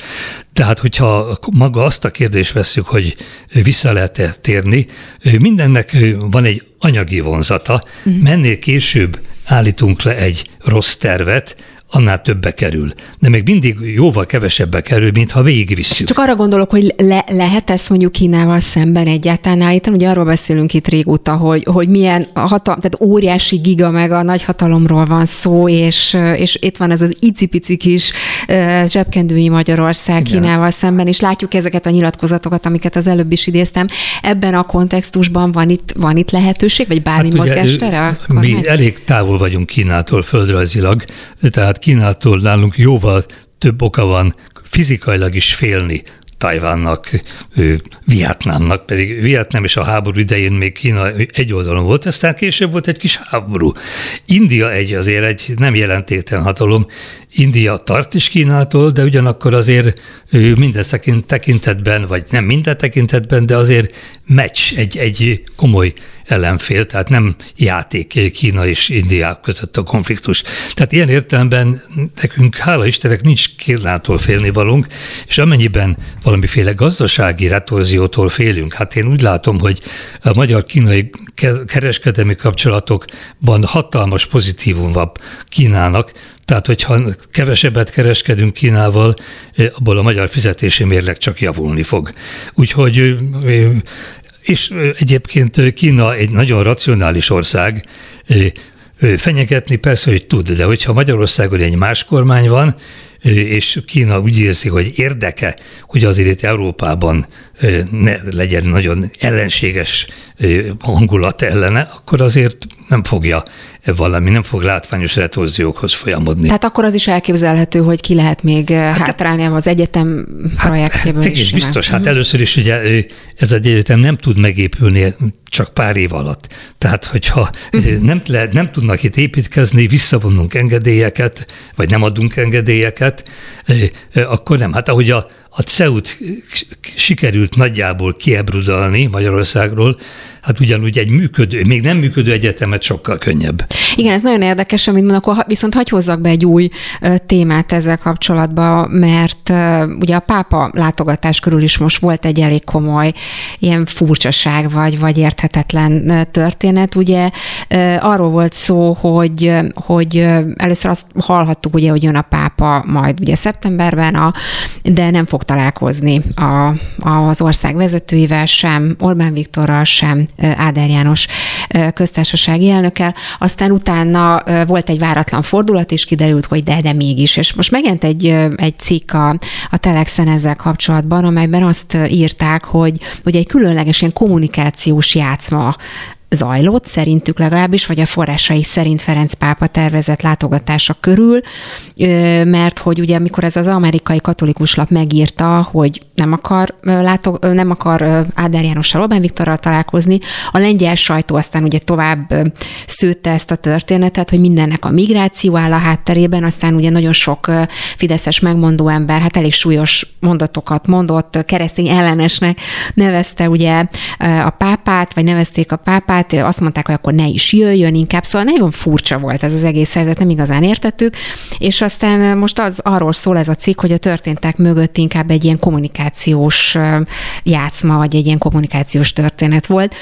Ön hogy látja, és főleg diplomata, vagy egykori diplomataként is kérdezem, hogy a pápá, pápával meg egy ilyen jelentős személyiségen meg lehet egy ilyet csinálni, hogy ilyen kommunikációs trükköt végigcsinálni? Szóval, szóval nagyon nehéz értelmezni ezt a helyzetet, igen, és hát, mi ennek a súlya jelentősége, igen. Igen, hát először is arra nem kell félni a pápától, ezt már Stalin mondta, hogy, ugye a, hogy hány hadosztálya van a pápának. Tehát nem kell félni tőle, és olyan szempontból sem, hogy ő, mint egy nagyon is keresztény ember, biztos, hogy megbocsát mindenkinek, aki vétkezik ellene, vagy aki megbántja. Bayer Zsoltnak is megbocsát, bár ő nem kért bocsánatot, hogy demens vén embernek nevezte. Tehát a látogatás, tehát miután az eukarisztikus kongresszusra itt sor kerül, hogy egy év csúszással, Igen. hát ezt ugye érthetően és jogosan mondjuk a magyar kormány, sőt minden magyar ember örömmel fogadhatja, én is az evangélikus, ugye ez egy katolikus rendezmény. Na most amikor kiderült, vagy szóba került, hogy jön-e a pápos, hogy jön, hát azt akkor a legtöbb ember, még aki talán az ő mondjuk teológiai irányvonalával nem is ért egyet, mert ilyenek is vannak, a katolikus egyházon belül is, meg nálunk is, azért ennek csak örülhetett, és ez mindenképpen egy egy eredménynek is mondhatjuk, megtekint, vagy megtisztel az országot. Na igen, de azért itt figyelembe kell venni, hogy ez nem az a látogatás, amit második János mhm. Pál pápa tett Magyarországon, vagy akár a mostani pápa tett Erdélyben a Csix Somolyói búcsú részvétel. Ez egy nem, nem apostoli látogatás, hanem egy misére, a záró misére tervezte, Érkezik, hogy eljön. Igen. Tehát ez eleve azt jelenti, hogy pár órára jön ide. Most, hogy innen tovább megy Szlovákiába, és ott hány, mennyi időt tölt, erről nekem nincs információ, és azt hiszem, hogy ez még el sem dőlt. Tehát itt az történt, hogy a kormány abban volt érdekelt, hogy jöjjön el Magyarországra, még akkor is, hogyha egyes tagjai nem szeretik a pápának, akár nem csak a migrációval kapcsolatos, az egész felfogását. Tehát azért mégiscsak egy jelentős... Ez, egy diplomáciai Siker is, és minden. Igen, és hát azért publicitás is, azok, akik mondjuk Magyarországon esetleg alaptalanul ma már egy ilyen Lukasenkaszi rendőrállamnak hinnék, azok meg azt látják, hogy azért ez mégsem van szó, hát itt mm. Jön a pápa, mosolyog, mindenkivel találkozik, az állami vezetőkkel is. Akkor, hogy okkal, ok nélkül volt ennek alapja, vagy nem, ugye ebben a nem a Vatikánhoz tartozó, tehát egy magát katolikusnak nevező amerikai forrás ezt nyilvánosságra hozta, ez eléggé meggyőzőnek hangzott számomra is, mert hát, hogyha egy olyan kormány van itt, amelyik a pápának a sokszorosan elmondott felfogásával nyíltan szemben áll, hát akkor nyilván nem rajong érte, hogy találkozzon. De az is nyilvánvaló volt, hogy semmiféle akadálya nem lett volna, vagy nem lesz annak, hogyha a mise közönségében a magyar államfő, a magyar miniszterelnök, magyar miniszterelnök ott vannak, nagy Isten egy katolikus valószínűleg ottan szent áldozat vétel lehetőségre sor kerül, tehát lehet áldozni, egy magyar katolikus legyen az Novák Katalin miniszter, oda megy, hát nyilván nem fogják megtagadni tőle, azért, mert hogy ön valamikor mit mondott, vagy most itt uh-huh. képvisel. Na most azután én még arra is emlékszem, hogy a Magyar Kurírban megjelent egy nagyon pontos magyarázat erről a különbségről, hogy ez egy nem egy olyan nagyszabású látogatás, de ez utána mintha ettől kicsit eltérő lett volna a katolikus püspöki nyilatkozata, amelyik kifejezetten azt mondta, hogy dehogy nem, hát persze, hogy fognak találkozni. Én azt gondolom, hogy ez is rendben van, ha nem találkozik hivatalosan, protokollárisan, az is az rendben is van. van. Uh-huh. Annak van persze egy üzenete, ugyanakkor azzal, hogyha akár valamiféle diplomáciai megfontolásból a pápa azt mondja, hát mégiscsak akkor formálisan is találkozom ezekkel a közjogi méltóságokkal, annak pedig az a magyarázata a pápa szempontjából, a Vatikán szempontjából is teljesen érthető, hogy mi nem akarjuk elidegeníteni, vagy még jobban eltaszítani magunktól. Hát itt megint az van, hogy a tékozló fiút mm. keblükre öleljük. Hogyha a pápát kritizáló személyek most egyszer csak ugye a gyűrűs ujját megcsókolják, akkor nem fogjuk felpofozni. Hát szóval... Igen, meg egyfajta diplomáciai sikerként is azért található, főleg úgy, hogy akkor ugye azt lehet mondani, hogy hogy voltak ezek a hangok, ezek a félrevezető médiumok, orgánumok, amelyek ezt írták, hogy nem jön, hát ehhez képest ez az igazság, és tulajdonképpen a, tehát egyfajta diplomáciai siker, meg esetleg enne, ezeknek az orgánumoknak a hiteltelenítéséhez is hozzá, szóval sok Igen. minden előnye lehet Igen. ilyen szempontból. Én ezt úgy szögez, szögez vagy összegezném magam számára, nem feltétlenül kell ezt el, ezzel egyetérteni, hogyha kifejezetten való lett volna, hogy megtagadja mondjuk esetleg a magyar kormány részéről kért, ajánlott találkozót, az fájt volna, és az mondjuk hát ártott volna a magyar kormányt. Hogyha ezzel szemben lesz valamiféle találkozó, lesz fényképek, az nem árt, de önmagában jöve nem használ szerintem. Tehát az egy az lenne normális, de ez győzelemnek azért én nem Azért nem neven. Ebben a bizonyos interjúban, amit már emlegettem, hogy nem olyan rég készült önnel, a Blik, Bliknek készült ez a, ez a beszélgetés, ott Orbán Viktorról is beszélt, nem olyan sokat, de azért, de azért, azért mondott sok mindent, és azt mondta, hogy, hogy Orbánnak van vonzereje, kígyó bűvölőnek nevezték sokat, ugye a fiával kapcsolatban is mondta, hogy őt is elbűvölte, és beszéljünk egy picit arról, arról, és azért mondtam, hogy nosztalgia is lesz egy picit a műsorban, hogy, hogy milyen volt Orbán Viktor korábban. Korábban, mert ugye sokan mondják valóban, hogy, hogy karizmatikus személyiség, és, és tényleg, tényleg egy, egy nagy formátumú személyiség, és hogy maga hatással alá tudja vonni az embereket. Hogy, hogy hogy látja, hogy változott ő? Milyen volt ő korábban? Nyilván ugye személyesen is ismerte, nyilván beszéltek, igen, találkoztak. Igen, sőt, hogyha mondjuk... vele a Potomak folyón, ezt Na hát, ja, ja, akkor így aztán végképp, végképp megismerte. De tényleg, tehát azért nyilván, nyilván nagyon sok helyzetben, élethelyzetben látta politikusként, kormányfőként. Milyen ő, mennyiben változott mondjuk ahhoz képest, mert ugye itt sokszor próbáljuk megfejteni az ő Nem. intézkedéseit, kommunikációját. Mondjuk ilyen volt ő régen? Igen, hát ugye én alapjában én egy történész vagyok, és értelmiség, és arra kényes vagyok, hogy az én alapvető felfogásom nem változott. Nekem nem találhatnak semmit az én múltamban, szöveget, írásaimban, könyveimben, politikai nyilatkozataimban, amit én ma nem vállalnék. Lehet, hogy azóta azt mondom, hogy kicsit más a világ. Na most Orbán Viktor esetében ez nem kétséges, hogy ő mit, mit változott ő a politikájában. Erre is lehet azt mondani, hogy hát persze a politikus az változik, alkalmazkodik, stb. Tehát itt már persze a határ az már azért elég, hogy valaki éles liberálisból antiliberális lesz, ezt azért már nehéz ez e fölött napirendre térni. Tehát én azt mondom, hogy az az Orbán, akit én 1989-ben Nagy Imre temetésén megismertem, az egy radikális, liberális ember volt, aki számomra rokonszenves volt, ugyanakkor kicsit meggondolatlanak tartottam az, hogy az oroszokat elküldte. Én is el akartam küldeni, de adtam azt, hogy csak azért, mert mi elküldjük, még nem fognak elmenni, sőt lehet, hogy Dafke nem mennek el egy nagy katalmat, azért sértegetni nem célszerű, pláne amíg itt vannak a katonáik. Uh-huh. Na most én az MDF-ben elsőnek láttam azt, hogy Orbán Viktor lehet az, aki legyőzi Hongyulát, és én mellé álltam, és hát így képviseltem. Mit látott benne? Mi volt akkor, ami miatt ezt így látta? Hát ugye Hornnak az egyik vonzereje az volt, hogy ő a népfia és hát ugye ő a szemetet leviszi, ezt is mondogatta. Hát ugye Orbán Viktor is, hát ugye, ugye nem a paraszság és nem a munkásságból, de mégiscsak hát a, egy, egy falusi gyermek, ezt ő nagyon szereti Ezt mondja is sokszor, igen. Persze, így van. Tehát azt mondtam, hogy ha tetszik, ha nem, a mai világban, a tömegdemokrácia korában olyan ember győzhet, akit a nép magáinak tud érezni. És ezt láttam Orbánban, de amellett szemben Horn Gyulával azt láttam, hogy Orbán a legeurópaibb volt a politikusok között. A, a Parlament Európai Ügyi Bizottságának az elnöke volt. Tehát NATO párti volt. Úgyhogy az én külpolitikai felfogásomban sokkal jobb volt, mint Horn természetesen. Na most hát ugye nincs időnk, hogy végelemezzük, hogy akár az én viszony, kettőnk viszonyát. Na de azért meséljen, mert nyilván nagyon sok olyan helyzetben látta, amit, akkor még amiben egy órát hozzá kell tenni az egészhez. Szóval ő most tényleg részletekben nem akarok belebocsátkozni, egyszerre nincsen idő.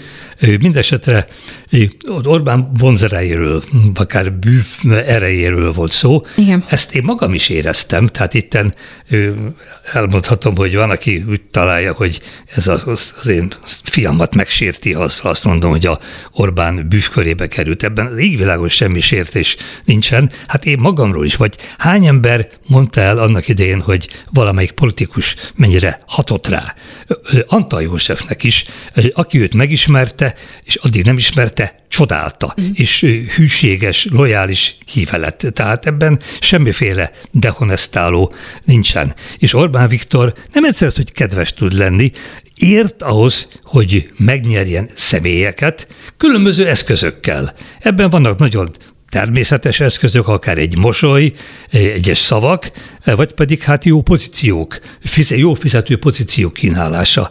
Az MDF egykori képviselőnek egy részét azzal nyerte meg, hogy na akkor MDF zászlólatti már soha nem juttok be a parlamentbe, de ha átjöttök hozzám, vagy szövetkeztek velem, akkor garantálom a mandátumot. Hát ez egy emberi dolog, nem nagyon tetszik nekem személyesen, de hát ezt, ezt ez a világ az ilyen.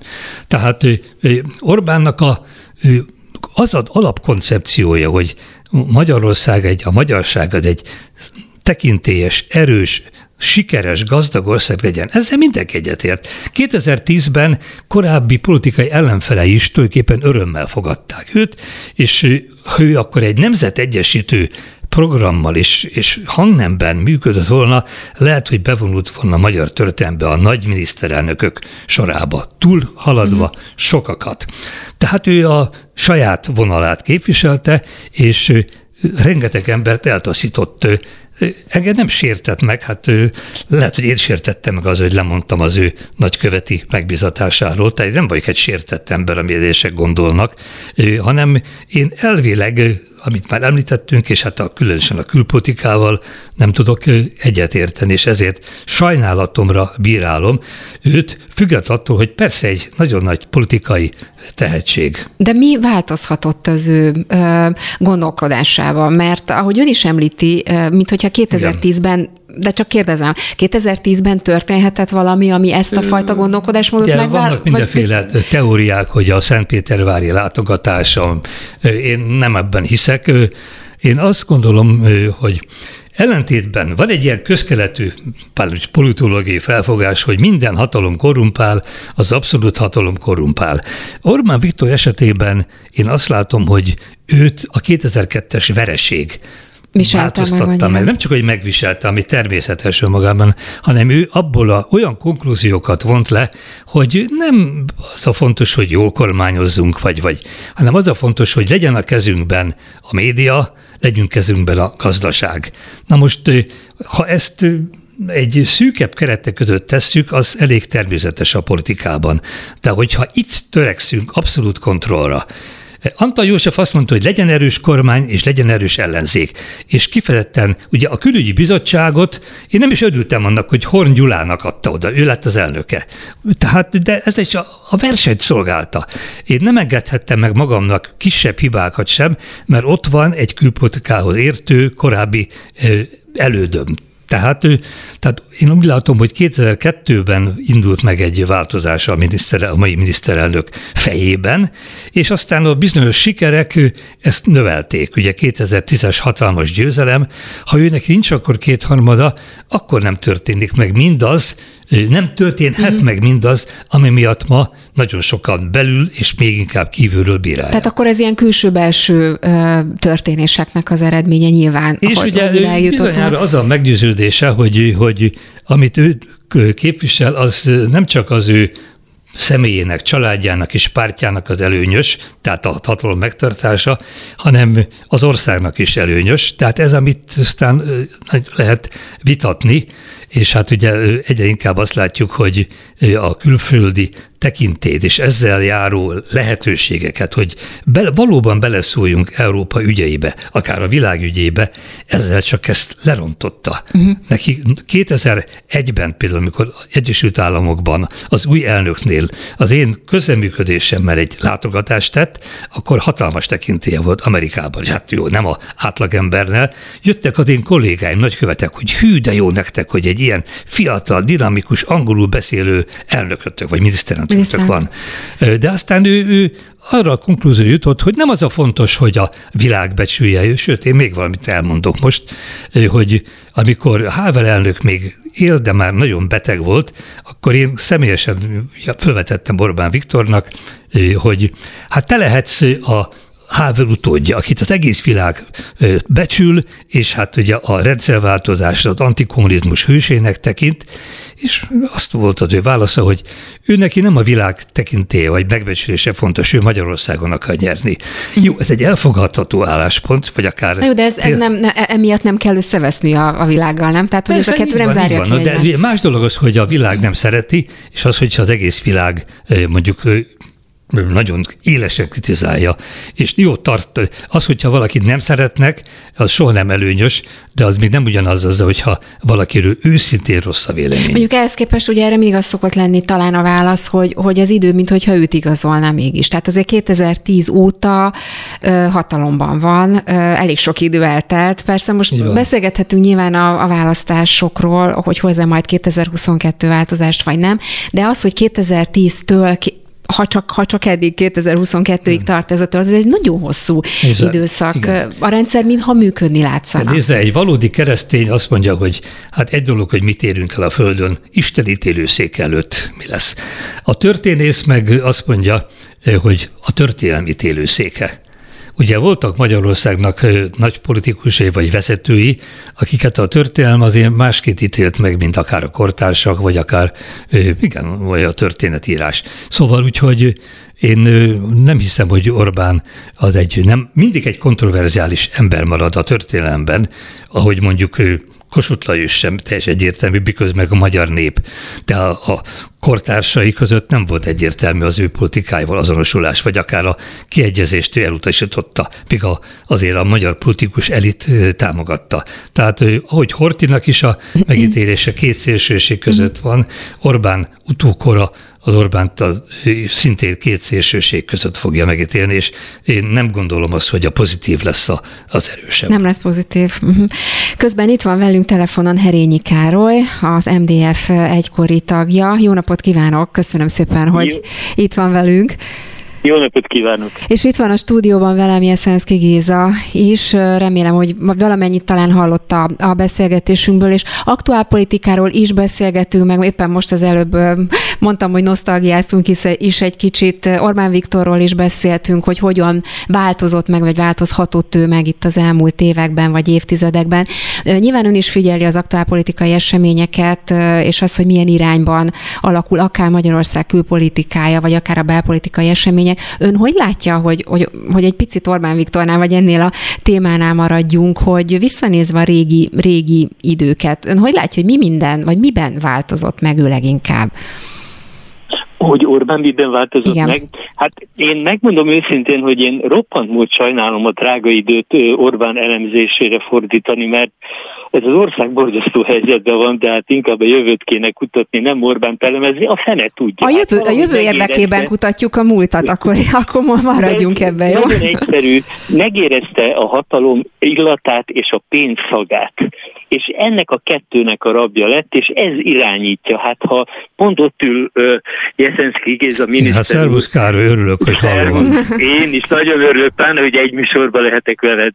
És uh, hát uh, ha megnézzük, hogy milyen külpolitika zajlik, történik, vagy, vagy alakul most, és mi a rendszerváltás idején, amikor ennek az egész új világnak leraktuk az alapjait, és ami azóta is állja az ütéseket és állja a próbákat, tehát egy szilárd építmény, amit Antal József és kormánya megalkotott, hát ahhoz képest a külügyminisztériumból külgazdasági minisztérium lett, a külügyminiszter legnagyobb teljesítménye az, hogy lélegeztetőképeket szerez be, mondjuk 50-szer annyit, mint amennyire szükség lenne roppant drágán, kínai ö, oltóanyagokat, meg egyebeket, tehát a legostobább dolgokkal, aminek köze nincs a diplomáciához, ö, Magyarország nemzetközi megítélése pedig mélyponton van. Tehát az elmúlt 150 évben ilyen rossz a nemzetközi megítélése ö, a kis Magyarországnak még soha nem volt, tehát azt kéne vizsgálnunk, hogy hogy az ördögbe tudunk ebből a körből kitörni, vagy ebből a csapdahelyzetből kitörni, mert hát sajnos sajnos ezt Orbán nagyon eluralta. És ahogy mondom, hát ő, ő liberálisnak indult, aztán rájött, hogy ott szűk az a mező, szűk az a pálya az ő terveinek, aztán ő belőle lett egy vér, vérkonzervatív, szó szerint egy vérkonzervatív, és hát ő most itt találta meg a maga helyét, és hát gazdagodik, gyarapodik, az ország megy, meg hát megy rá. Egyébként, ha már a csapda helyzetet említette, ugye nagyon sok, akkor, akkor beszéljünk a jövőről, meg nézzünk egy picit előre, mert ugye nem soká választás lesz. Valamit, hogy látja, hogy mondjuk az az aktuális helyzet, akár amiben most az ellenzék van, vagy akár az együttműködés, mert ugye mondta, hogy csapda helyzetet alakított ki Orbán Viktor, és itt mindig mindenki a centrális erőteret szokta mondani, amiben ugye az ellenzéket, ellenzéket bevitte. Most úgy tűnik, hogy az ellenzéknek sikerült ezen a helyzeten túllépni és együttműködnek, akkor kiléphet az ellenzék ebből a csapdahelyzetből? Hogy látja? Hát a, központi erőtérben az ellenzék nincs benne, hát pont az ő kiszorításuk, meg politikai ellenfelének a kiszorítása volt a cél. Most olyan helyzet alakult ki, hogy esélye van az ellenzéknek arra, hogy leváltsa, tehát hogy kormányváltás legyen, és ennek a világnak véget vessünk, de hát elég hosszú az út még odáig, de minden esetre biztató, hogy alakul. Azt azért látni kell, hogy ez az egész ellenzéki összefogás, ez tulajdonképpen Orbán Viktor forgatókönyve. Erre céloztam, igen, lényege, az előbb. Az, az, az a lényege, hogy ő a mostani ellenzéket, akik a parlamentben vannak, ismeri, és meg van velük elégedve, mert komolyabb intellektuális teljesítményre sajnos nem voltak képesek az elmúlt 11 vagy lassan 12 évben, és ő egy olyan rendszer talál ki, amiben talán Pálinkás József pártja az egyetlen kívülálló, aki be tudott idáig szállni, de ez egy zárt rendszer. Tehát ez Orbánnak roppant kedvező, mert abszolút kiszámíthatóak az ellenfelei. Minden esetre az ellenzéki pártoknak hát irtózatos alázatot kell mutatni a vállalt feladat iránt, mert azért lássuk be, hogy ott világnézeti szempontból, meg mindenféle szempontból azért meglehetősen egymástól távol eső társaságok jöttek össze, de hát ha a cél összehozta őket, akkor az rendben van. Viszont egy bajom van. Nekem az, hogy Orbánt meg a Fidesz le kell váltani, az se nem kormányprogram, se nem választási program. Reményt kéne adni az embereknek, és nem attól félni, hogyha valamit mondunk, akkor azt majd Orbán jól megcsinálja. Hát csinálja. Ha meg tudja, akkor csinálja, meg ha egyetért vele csinálja. De elő kéne állni egy olyan jövőképpel, ami Nagyjából azt üzeni, hogy na jó, rendben van, akkor a jogállamiságot is helyreállítjuk, de mondjuk itt, ahol vidéken én élek, itt ettől Mari néni nem jön lázba a jogállamiságtól, mert nagyjából nem is tudja, hogy mit jelent. De hogy mitől lesz neki jobb és szebb az élete? Mondok egy példát, hát Igen. azért Budapestet már egy másfél éve ugye Karácsony Gergő meg ellenzéki önkormányzat vezeti, és egy csomó olyan dolgot tehettek volna, ami nem pénzkérdés, és nincs a kormány hatáskörébe, ami javította volna az ott élők helyzetét, és én ezeket hiányolom, tehát azt az elhatározást, hogy na most akkor álljunk bele. Én nekem Iványi Gábor nagyon jó barátom, és elég sokat töltök nála, önkéntes is vagyok nála, és kérdeztem múltkor, hogy Gábor, javult a helyzetetek, amióta Budapest főpolgármesterét másképp hívják, vagy mikor a nyolcadik kölet polgármesterét, akit nagyon tisztelek, mind a két embert, hát azt mondja, hogy nem az ég a világon semmi nem változott, pedig gesztusokkal, döntésekkel, és ez nem pénz, hanem, hanem segítség, egy baráti jobb, azzal lehetett volna, ezeket hiányolom. Na most mm. ilyeneket kéne kitalálni az ellenzéki pártoknak is, hogy a választás követő nap ez fog történni, nem kérünk száz nap türel, időt, nincs türel, nem. De hát van ilyen, van ilyen jó néhány ilyen kezdeményezés, hát ugye ma jelentették be, hogy kész van a programjuk, ugye a korrupcióval kapcsolatban is vannak elképzeléseik, az ügyészséggel kapcsolatban is vannak elképzelések, tehát azért ahogy, vannak ahogy konkrét ötletek. Persze, hát az, hogy valakinek van programja, az egy derék dolog, azt nehezen szokták elolvasni, mert hosszú. Átlagember nem olvas pártprogramokat, de olyan, hogy az első tíz intézkedés sora, de nagyon szép a korrupció elleni harcáról nem beszélnek el, mert megcsinálni, de villámgyorsan, meg az összes többi, mondom, a jogállamiság is, meg a, a, az ügyészség helyzete. De az, hogy Például mit kezdünk a rendszerváltás veszteseivel? Mert nagyon sokan vannak. A lakosság 80%-a legalább az. Mit teszünk azokkal az ügyekkel, amik politikai megoldást és nem jogi megoldást igényelnek, a Baumag ügytől kezdve a Questor ügyön keresztül egy csomó olyan több száz milliárdos ügy lóg a levegőbe, aminek a károsultjait a devizahitelekről nem is beszélek. Na ezeket mindenki azonnal megérezné. A mi kormányunk szembe az összes környező ország kormányával devizahiteleseket csődbe hagyta. Mindenhol elfogadták a Strasburgi Bíróság iránymutatását, és ez szerint oldották meg a kérdést. Nálunk még mindig 280 forinton élete végéig fogja törleszteni, akkor, aki akkor 130 forintot fölvette ezt a hitelt. Tehát én ilyen dolgokat várok. Kell politika, ideológia, meg kell jogállamiság, meg kell ügyészség, de ez az átlagembernek, a választópolgárnak keveset üzen. Ez nem fogja azt mondani, hogy ha figyelj, ha mi kerülünk hatalomra, akkor neked holnap után jobb lesz az életed. De, de Károly, egy hónap múlva ezzel, biztos. Ezzel én egyetértek, de hát csak utalok arra, hogy már nem csak, hogy kész programok vannak, hanem azokat próbálják is terjeszteni. Mondjuk a pálinkáséknak van egy 12 pontos programjuk, és egy, vagy a nem pártot jelentő, hanem a V21, amelynek tagja vagyok, azoknak egy nagyon alapos elemzései vannak. Csak a probléma az, hogy akármilyen tömör és akármilyen jogos válasz vannak a mai problémákra, az nem jut el a választóik. Tehát ez a nagy dilemmája az ellenzéknek, hogy lehet zseniális is, de a mai média viszonyok mellett a, nincs fair play, nincs szabad verseny, és hát ezen fog múlni szerintem a jövő. Ez teljes egészében így van, de kommunikáció szempontból ugye az a lényeg, hogy ki a napirend meghatározója, ki tematizál. Ebbe Orbán nagyon ügyes, és minden eszköze megvan hozzá, hogy tematizáljon. Az ellenzéknek viszonylag szűk a lehetőség, vagy a szűk tér rendelkezésére, de egy ilyen műsorba, ha például most a V21-ek programjáról beszélnénk, és nem Orbán elemeznénk, akkor közelebb jutnánk a megoldáshoz. Szóval szerintem minden lehetőséget arra kéne kihasználni, Orbán kritikája helyett, vagy kritizálása helyett, ami teljesen helyén való, de ami nem róla szól, hanem, hanem rólunk, meg ezekről a programokról, mert itt van intellektuális tartalom, hát az Orbánnál ilyesmiről a környezetében se beszélhetünk, nem hogy róla. Azt tudom, hogy a V21 kitűnő emberek vannak. Hát mindegyike kitűnő ember, beszéljünk akkor a V21-ek programjáról, mert én a V21-eket úgy gondolom, hogy az összes politikai, ellenzéki politikai pártnak egy ilyen iránytű lehet az intellektuális fölénye, jó értelembe vett intellektuális fölénye miatt, hogy gyerekek erre, erre, arra, erre adjatok megoldást, így beszéljetek, ezt mondjátok. Szóval én ebbe, ebbe látok előrelépési lehetőséget. Én meg a, én mondjuk egyébként a rádió védelmében azért hagyd mondjam el, hogy nem csak ebben a műsorban, egy csomó más műsorban is azért az ellenzéki politikusok elmondják a programjaikat, naponta szólalnak meg, végigmegyünk az aktuális programokon, aktuális bejelentéseken, a hírekben szerepelnek, egyébként erről is szó volt itt ma is. Tehát én nem gondolom, hogy, hogy ez, ez mondjuk Nyilván lehet ebben a műsorban is konkrétan ezekről Drága a programokról beszélgetni. hogy én nem a rádiót kritizáltam, magunkat.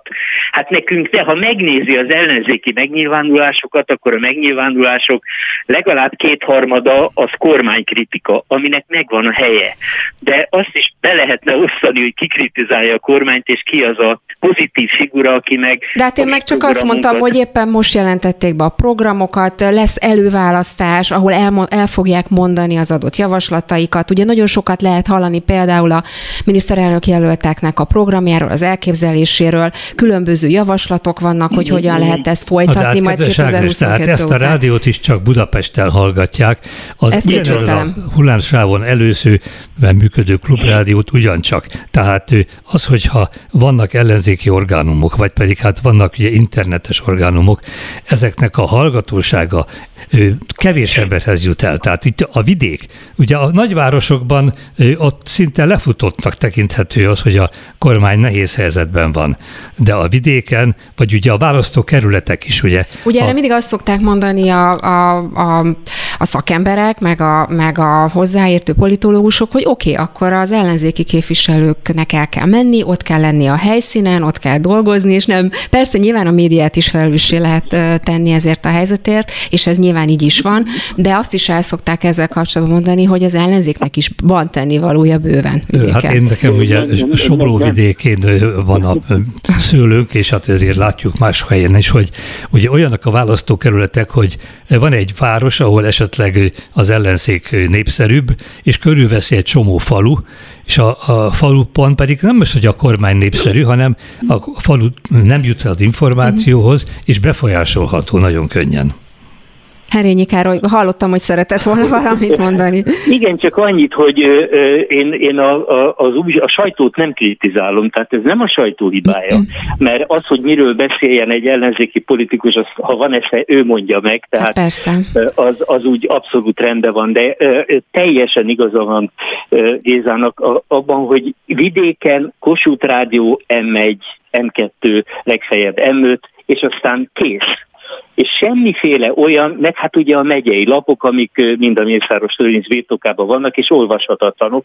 Na most, hogy a helyzeten javítsunk, itt például én Balatonföldváron, ahol élek, ez egy 2300 fős település, Csináltunk egy egyesületet, az a neve, hogy Mosolygó Balatonföldvárért Egyesület, hogy ne legyen ideológiai töltete, de minden jó szándékú ember beszállhat, be is szállnak, és csinálunk egy újságot, a Mosolygó klapját, amit most már a 18. példány jelenik meg, vagy szám jelenik meg minden hónapban, ez 900 példányba politikai tartalommal is ter- persze természetesen minden családhoz eljuttatunk. Tehát ez, ez lenne a, a kitörés, hogy megpróbáljunk akkor oldalvizen vagy valahogy másképp bekerülni a vidéki közgondolkodásba, meg köztudatba, és egy ilyen újságot nagyon olcsón meg lehet csinálni. Ennek a 900 példánynak a, az összköltsége havonta 130 ezer forint, és ebben benne van a postai terjesztés is. Hát ez nem pénz uh-huh. egy ilyen, ilyen feladatért.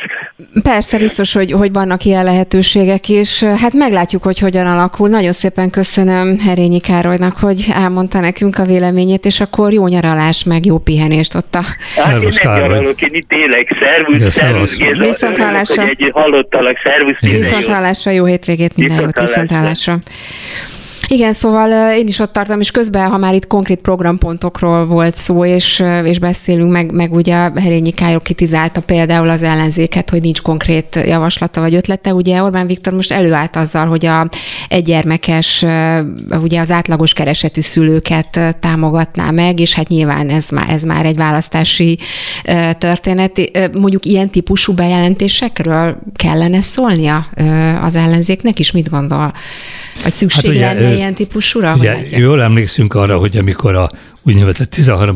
havi nyugdíj, nyugdíj a, az előző, tehát a szociális vezetésű kormány gazdasági helyzetben, nehéz helyzetben, a válságban megszüntette, akkor hát ugye volt az ígérgetés, hogy sőt Orbán Viktor azt mondta, hogy nem csak 13.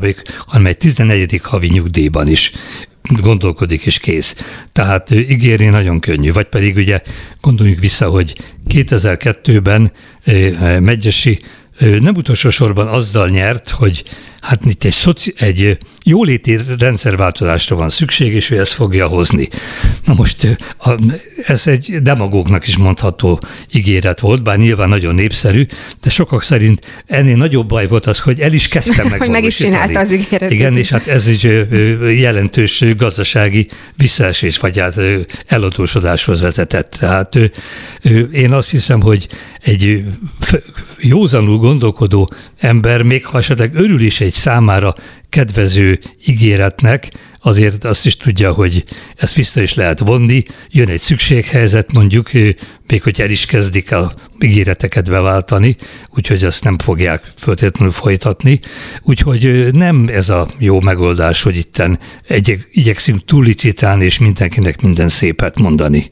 Igen, mondjuk ebből a szempontból az ellenzék, ugye itt említette Herényi Károly, meg beszéltünk arról, hogy volt ez a bizonyos centrális előtér, ami ugye kialakult, és a két, két pólusa ugye az ellenzéknek, amit most láthatóan próbálnak meghaladni az együttműködéssel. Ön hogy látja, hogy, hogy azok a ideológiai, hát hogy mondjam, különbségek, amelyek a pártok között voltak, most itt ugye általában a Jobbik és például a, a DK-nak a, az együttműködését, paktumát szokták emlegetni, hogy ezt most már át, ez most már simán átmegy, tehát a közvélemény számára ez nem jelent gondot. Arról nem is beszél, hogy azt látni, hogy a kampányban mondjuk Gyurcsány Ferencnek jelentős szerepe lesz, ráadásul ugye erről aztán hatalmas kampányt épített a, a Fidesz is erre az egész Gyurcsány jelenségre, mint olyan.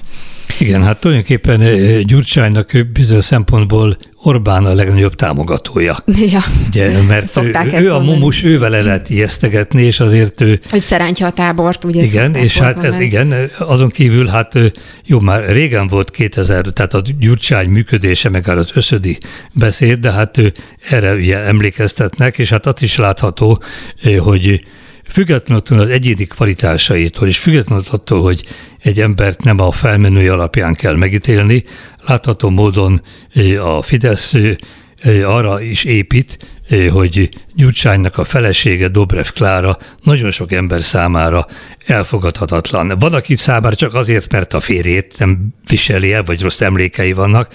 Vannak, akinek a felmenői, akár apró Antal, a Nagy Imre halálában is felelős személyiség, vagy a anyja, aki ugye a honkormányban volt nagyon fontos, vagy a édesapja, aki a bolgár titkosszolgálatnak egy hát nem éppen meg nagyon bizalomkertő. Tehát én tőlem távol áll, hogy valakit ilyen alapon ítéljek meg, de Igen, épp ezt akartam módon, mondani, hogy, hogy, hogy nem ez, lenne ez, szabad nem, ezt. De hát nem ezt teszi a kormány. Nem ezt teszi, tehát ugye nagy, sokkal nagyobb teret kap a kormány médiában is, és azzal persze eznek is megvan a veszély, hogy hogyha nagyon sokat szidják, akkor lehet, hogy sokkal azt mondják, hogy csak azért is. Na de hát szóval nem ebben kellene. Hát igen, és ezért ráadásul azért nagyon sokan viszont nyilván kedvelik is, szeretik is, ugye a női jelöltségét is elő szokták hozni, hogy ezért ezzel szemben nyilván egy, egy csomó erénye is van, és ahogy ön is mondja, nyilván nem a, az elődei vagy a szülei, nagyszülei. Igen, de hát éppen az, hogy, hogy a, a politikai kampányokban hát nem a legtisztább, morálisan legrokonszenvesebb eszközöket szokták bevetni. Pláne, Ó, és akkor még finoman fogalmazott nagyon. Igen, és hát ugye pláne mikor azért nagyon komoly tétje van, mert ez valóban egyfajta rendszerváltozás lenne, ha itt Magyarországon egy új kormány, egy más jellegű kormány alakulna. Tehát ugye, amit felkezdtük ezt az utolsó beszélgetést, ugye, hogy a különböző ellenzéki pártok közötti különbségek.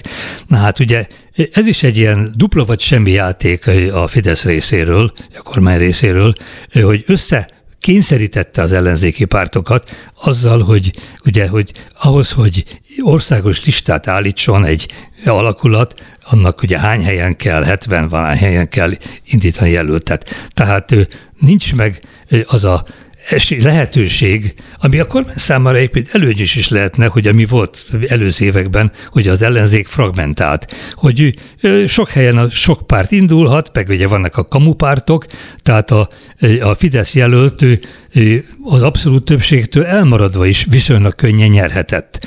Na most ezért mondom, hogy dupla vagy semmi játék, hogyha összekényszerítik a tüzet és a vizet, mondjuk a DK-t és a Jobbikot, ha ez bejön, és hogyha ők el tudják felejteni a különbségeket, vagy ténylegesen hát alap dolgokban egyet tudnak érteni, jogállam, demokrácia, és most már a jobbik is a mhm. külpolitikában, akkor viszont lehet, hogy ez az egység mégiscsak eredményes lesz. Tehát azért dupla vagy semmi a játék, és hát majd meglátjuk, hogy mit hoz ez. Igen, és ugye jó is, hogy mondja ezt a dupla vagy semmit. Orbánnal kapcsolatban is szokták ezt mondani, ezt a dupla vagy semmit, mert hogy az ellenzék ugye azért évek óta próbálkozik ezzel, hogy, hogy, hogy együttműködjön. Ez ugye eddig nem sikerült, mert úgy értem, hogy a korábbi választások során ez nem, nem jött létre, és pont a Jobbik volt talán az olyan, a mérlegnyelve, ugye 2018-ban szokták mondani, hogy ugye Jobbik végül kimaradt ebből az együttműködésből, és ez lehetett az oka. Persze egy utólag mindenki nagyon okos, és mindenki jobban tudja, hogy mit kellett volna, vagy hogy kellett volna csinálni,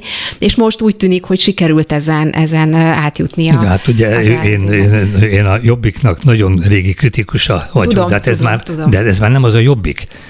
Úgyhogy Őszinte, nem őszinte, hát ez nagyon nehéz megítélni. Én hajlamos vagyok elhinni, hogy, hogy a jobbik valóban megszabadult azoktól a személyektől, akik a leghangosabb elfogadhatatlan dolgokat mondták. Legyen az a uh-huh. antiszemitizmus, a cigány ellenesség, a nyugat ellenesség, az iszlám barátság. Szóval ez a jobbik, ez teljesen ellentéte. Rá is ment a szavazóinak egy része, meg a képviselőik egy része. Én szerintem csak nyereség volt ezeknek a eltávolodása. Egyébként, ha már jobbik, akkor egy, egy utolsó, mert néhány percünk marad csak a, a műsorból, de mi mindenkin kíváncsi a véleményére. A, az a hang nem, ami most mondjuk a parlamentben mm, van. E, nyilván önnek volt, vagy van ezzel kapcsolatban tapasztalata, meg egy csomó emléke nyilván, hogy, hogy, ez, hogy ez hogy ment. Ha összehasonlítjuk a kettőt, akkor hogy látja, mert mindig azt szokták mondani, hogy mindig ilyen volt a, a parlamentnek a hang, a hangneme, az egymással való beszélgetése, és azért most például itt a, a, a Jakab Péternek a, a felszólalása, ugye mindig felkapjuk a fejüket, most éppen a ficsúrozás volt a legutóbbi, ugye, amért Kövér László meg is büntette, közel 10 millió forintos büntetés kapott, amit aztán össze is adtak neki, vagy majdnem összeadtak neki, és, és ugye ehhez képest, ehhez képest hát nem tudom, korábban is jellemző volt ez, ez mennyire, és láthatóan nem, hát működik ez? Én vagy? nem csak a magyar történet is, hanem azért a nemzetközi történelmet is. Lehet mondani az, hogy vannak parlamentek, ahol még verekednek parlamentet is. ugye szokták Nem tudom, ez ukrán parlamentben is voltak ilyen tetlegességek, hogy itt még nem tartunk, hát nem olyan nagyon messze állunk ettől. Gondolja, hogy... Hát legalábbis a, a szópárban, hát ugye, uh-huh. és egyszer kell átlépni ezt a küszöböt, akkor már nagyon nehéz megállítani, vagy folytatni de hát nem, én engem sokkal jobban zavar az, hogy a parlamentben nincsenek valódi viták. És Antal József nem ezt akarta, és a mi mintánk, még vagy a történelemben is, az angol parlamentarizmusa mondjuk az etalon. Itt nem véletlen, hogy a magyar parlament még külsejében is a Westminsterre emlékeztet. És hát a magyar parlamentben az angol precedensek sokáig érvényesek voltak. Az angol parlamentben vannak nagyon éles szócsaták, ezt lehet a magyar médiában is néha hallani, be is játszák, de bizonyos tisztelet akkor is benne van. És, és szellemesen, ha, ha bírálják egymást, vagy akár nem sértik, de szellemesen, úgyhogy gúnyosan.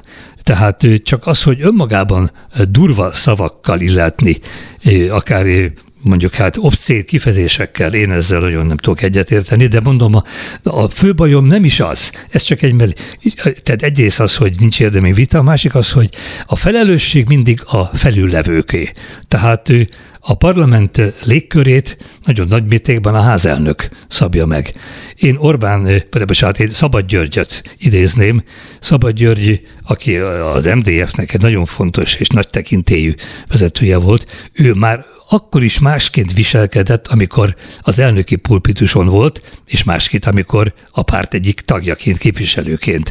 Tehát ő, ő megint csak ő azt a etalont próbálta meghonosítani, és amíg ő elnök volt, házelnök volt, addig ez működött is, nem csak a tisztelettudó hang, hanem az értemi vita, az értelemre appellálni.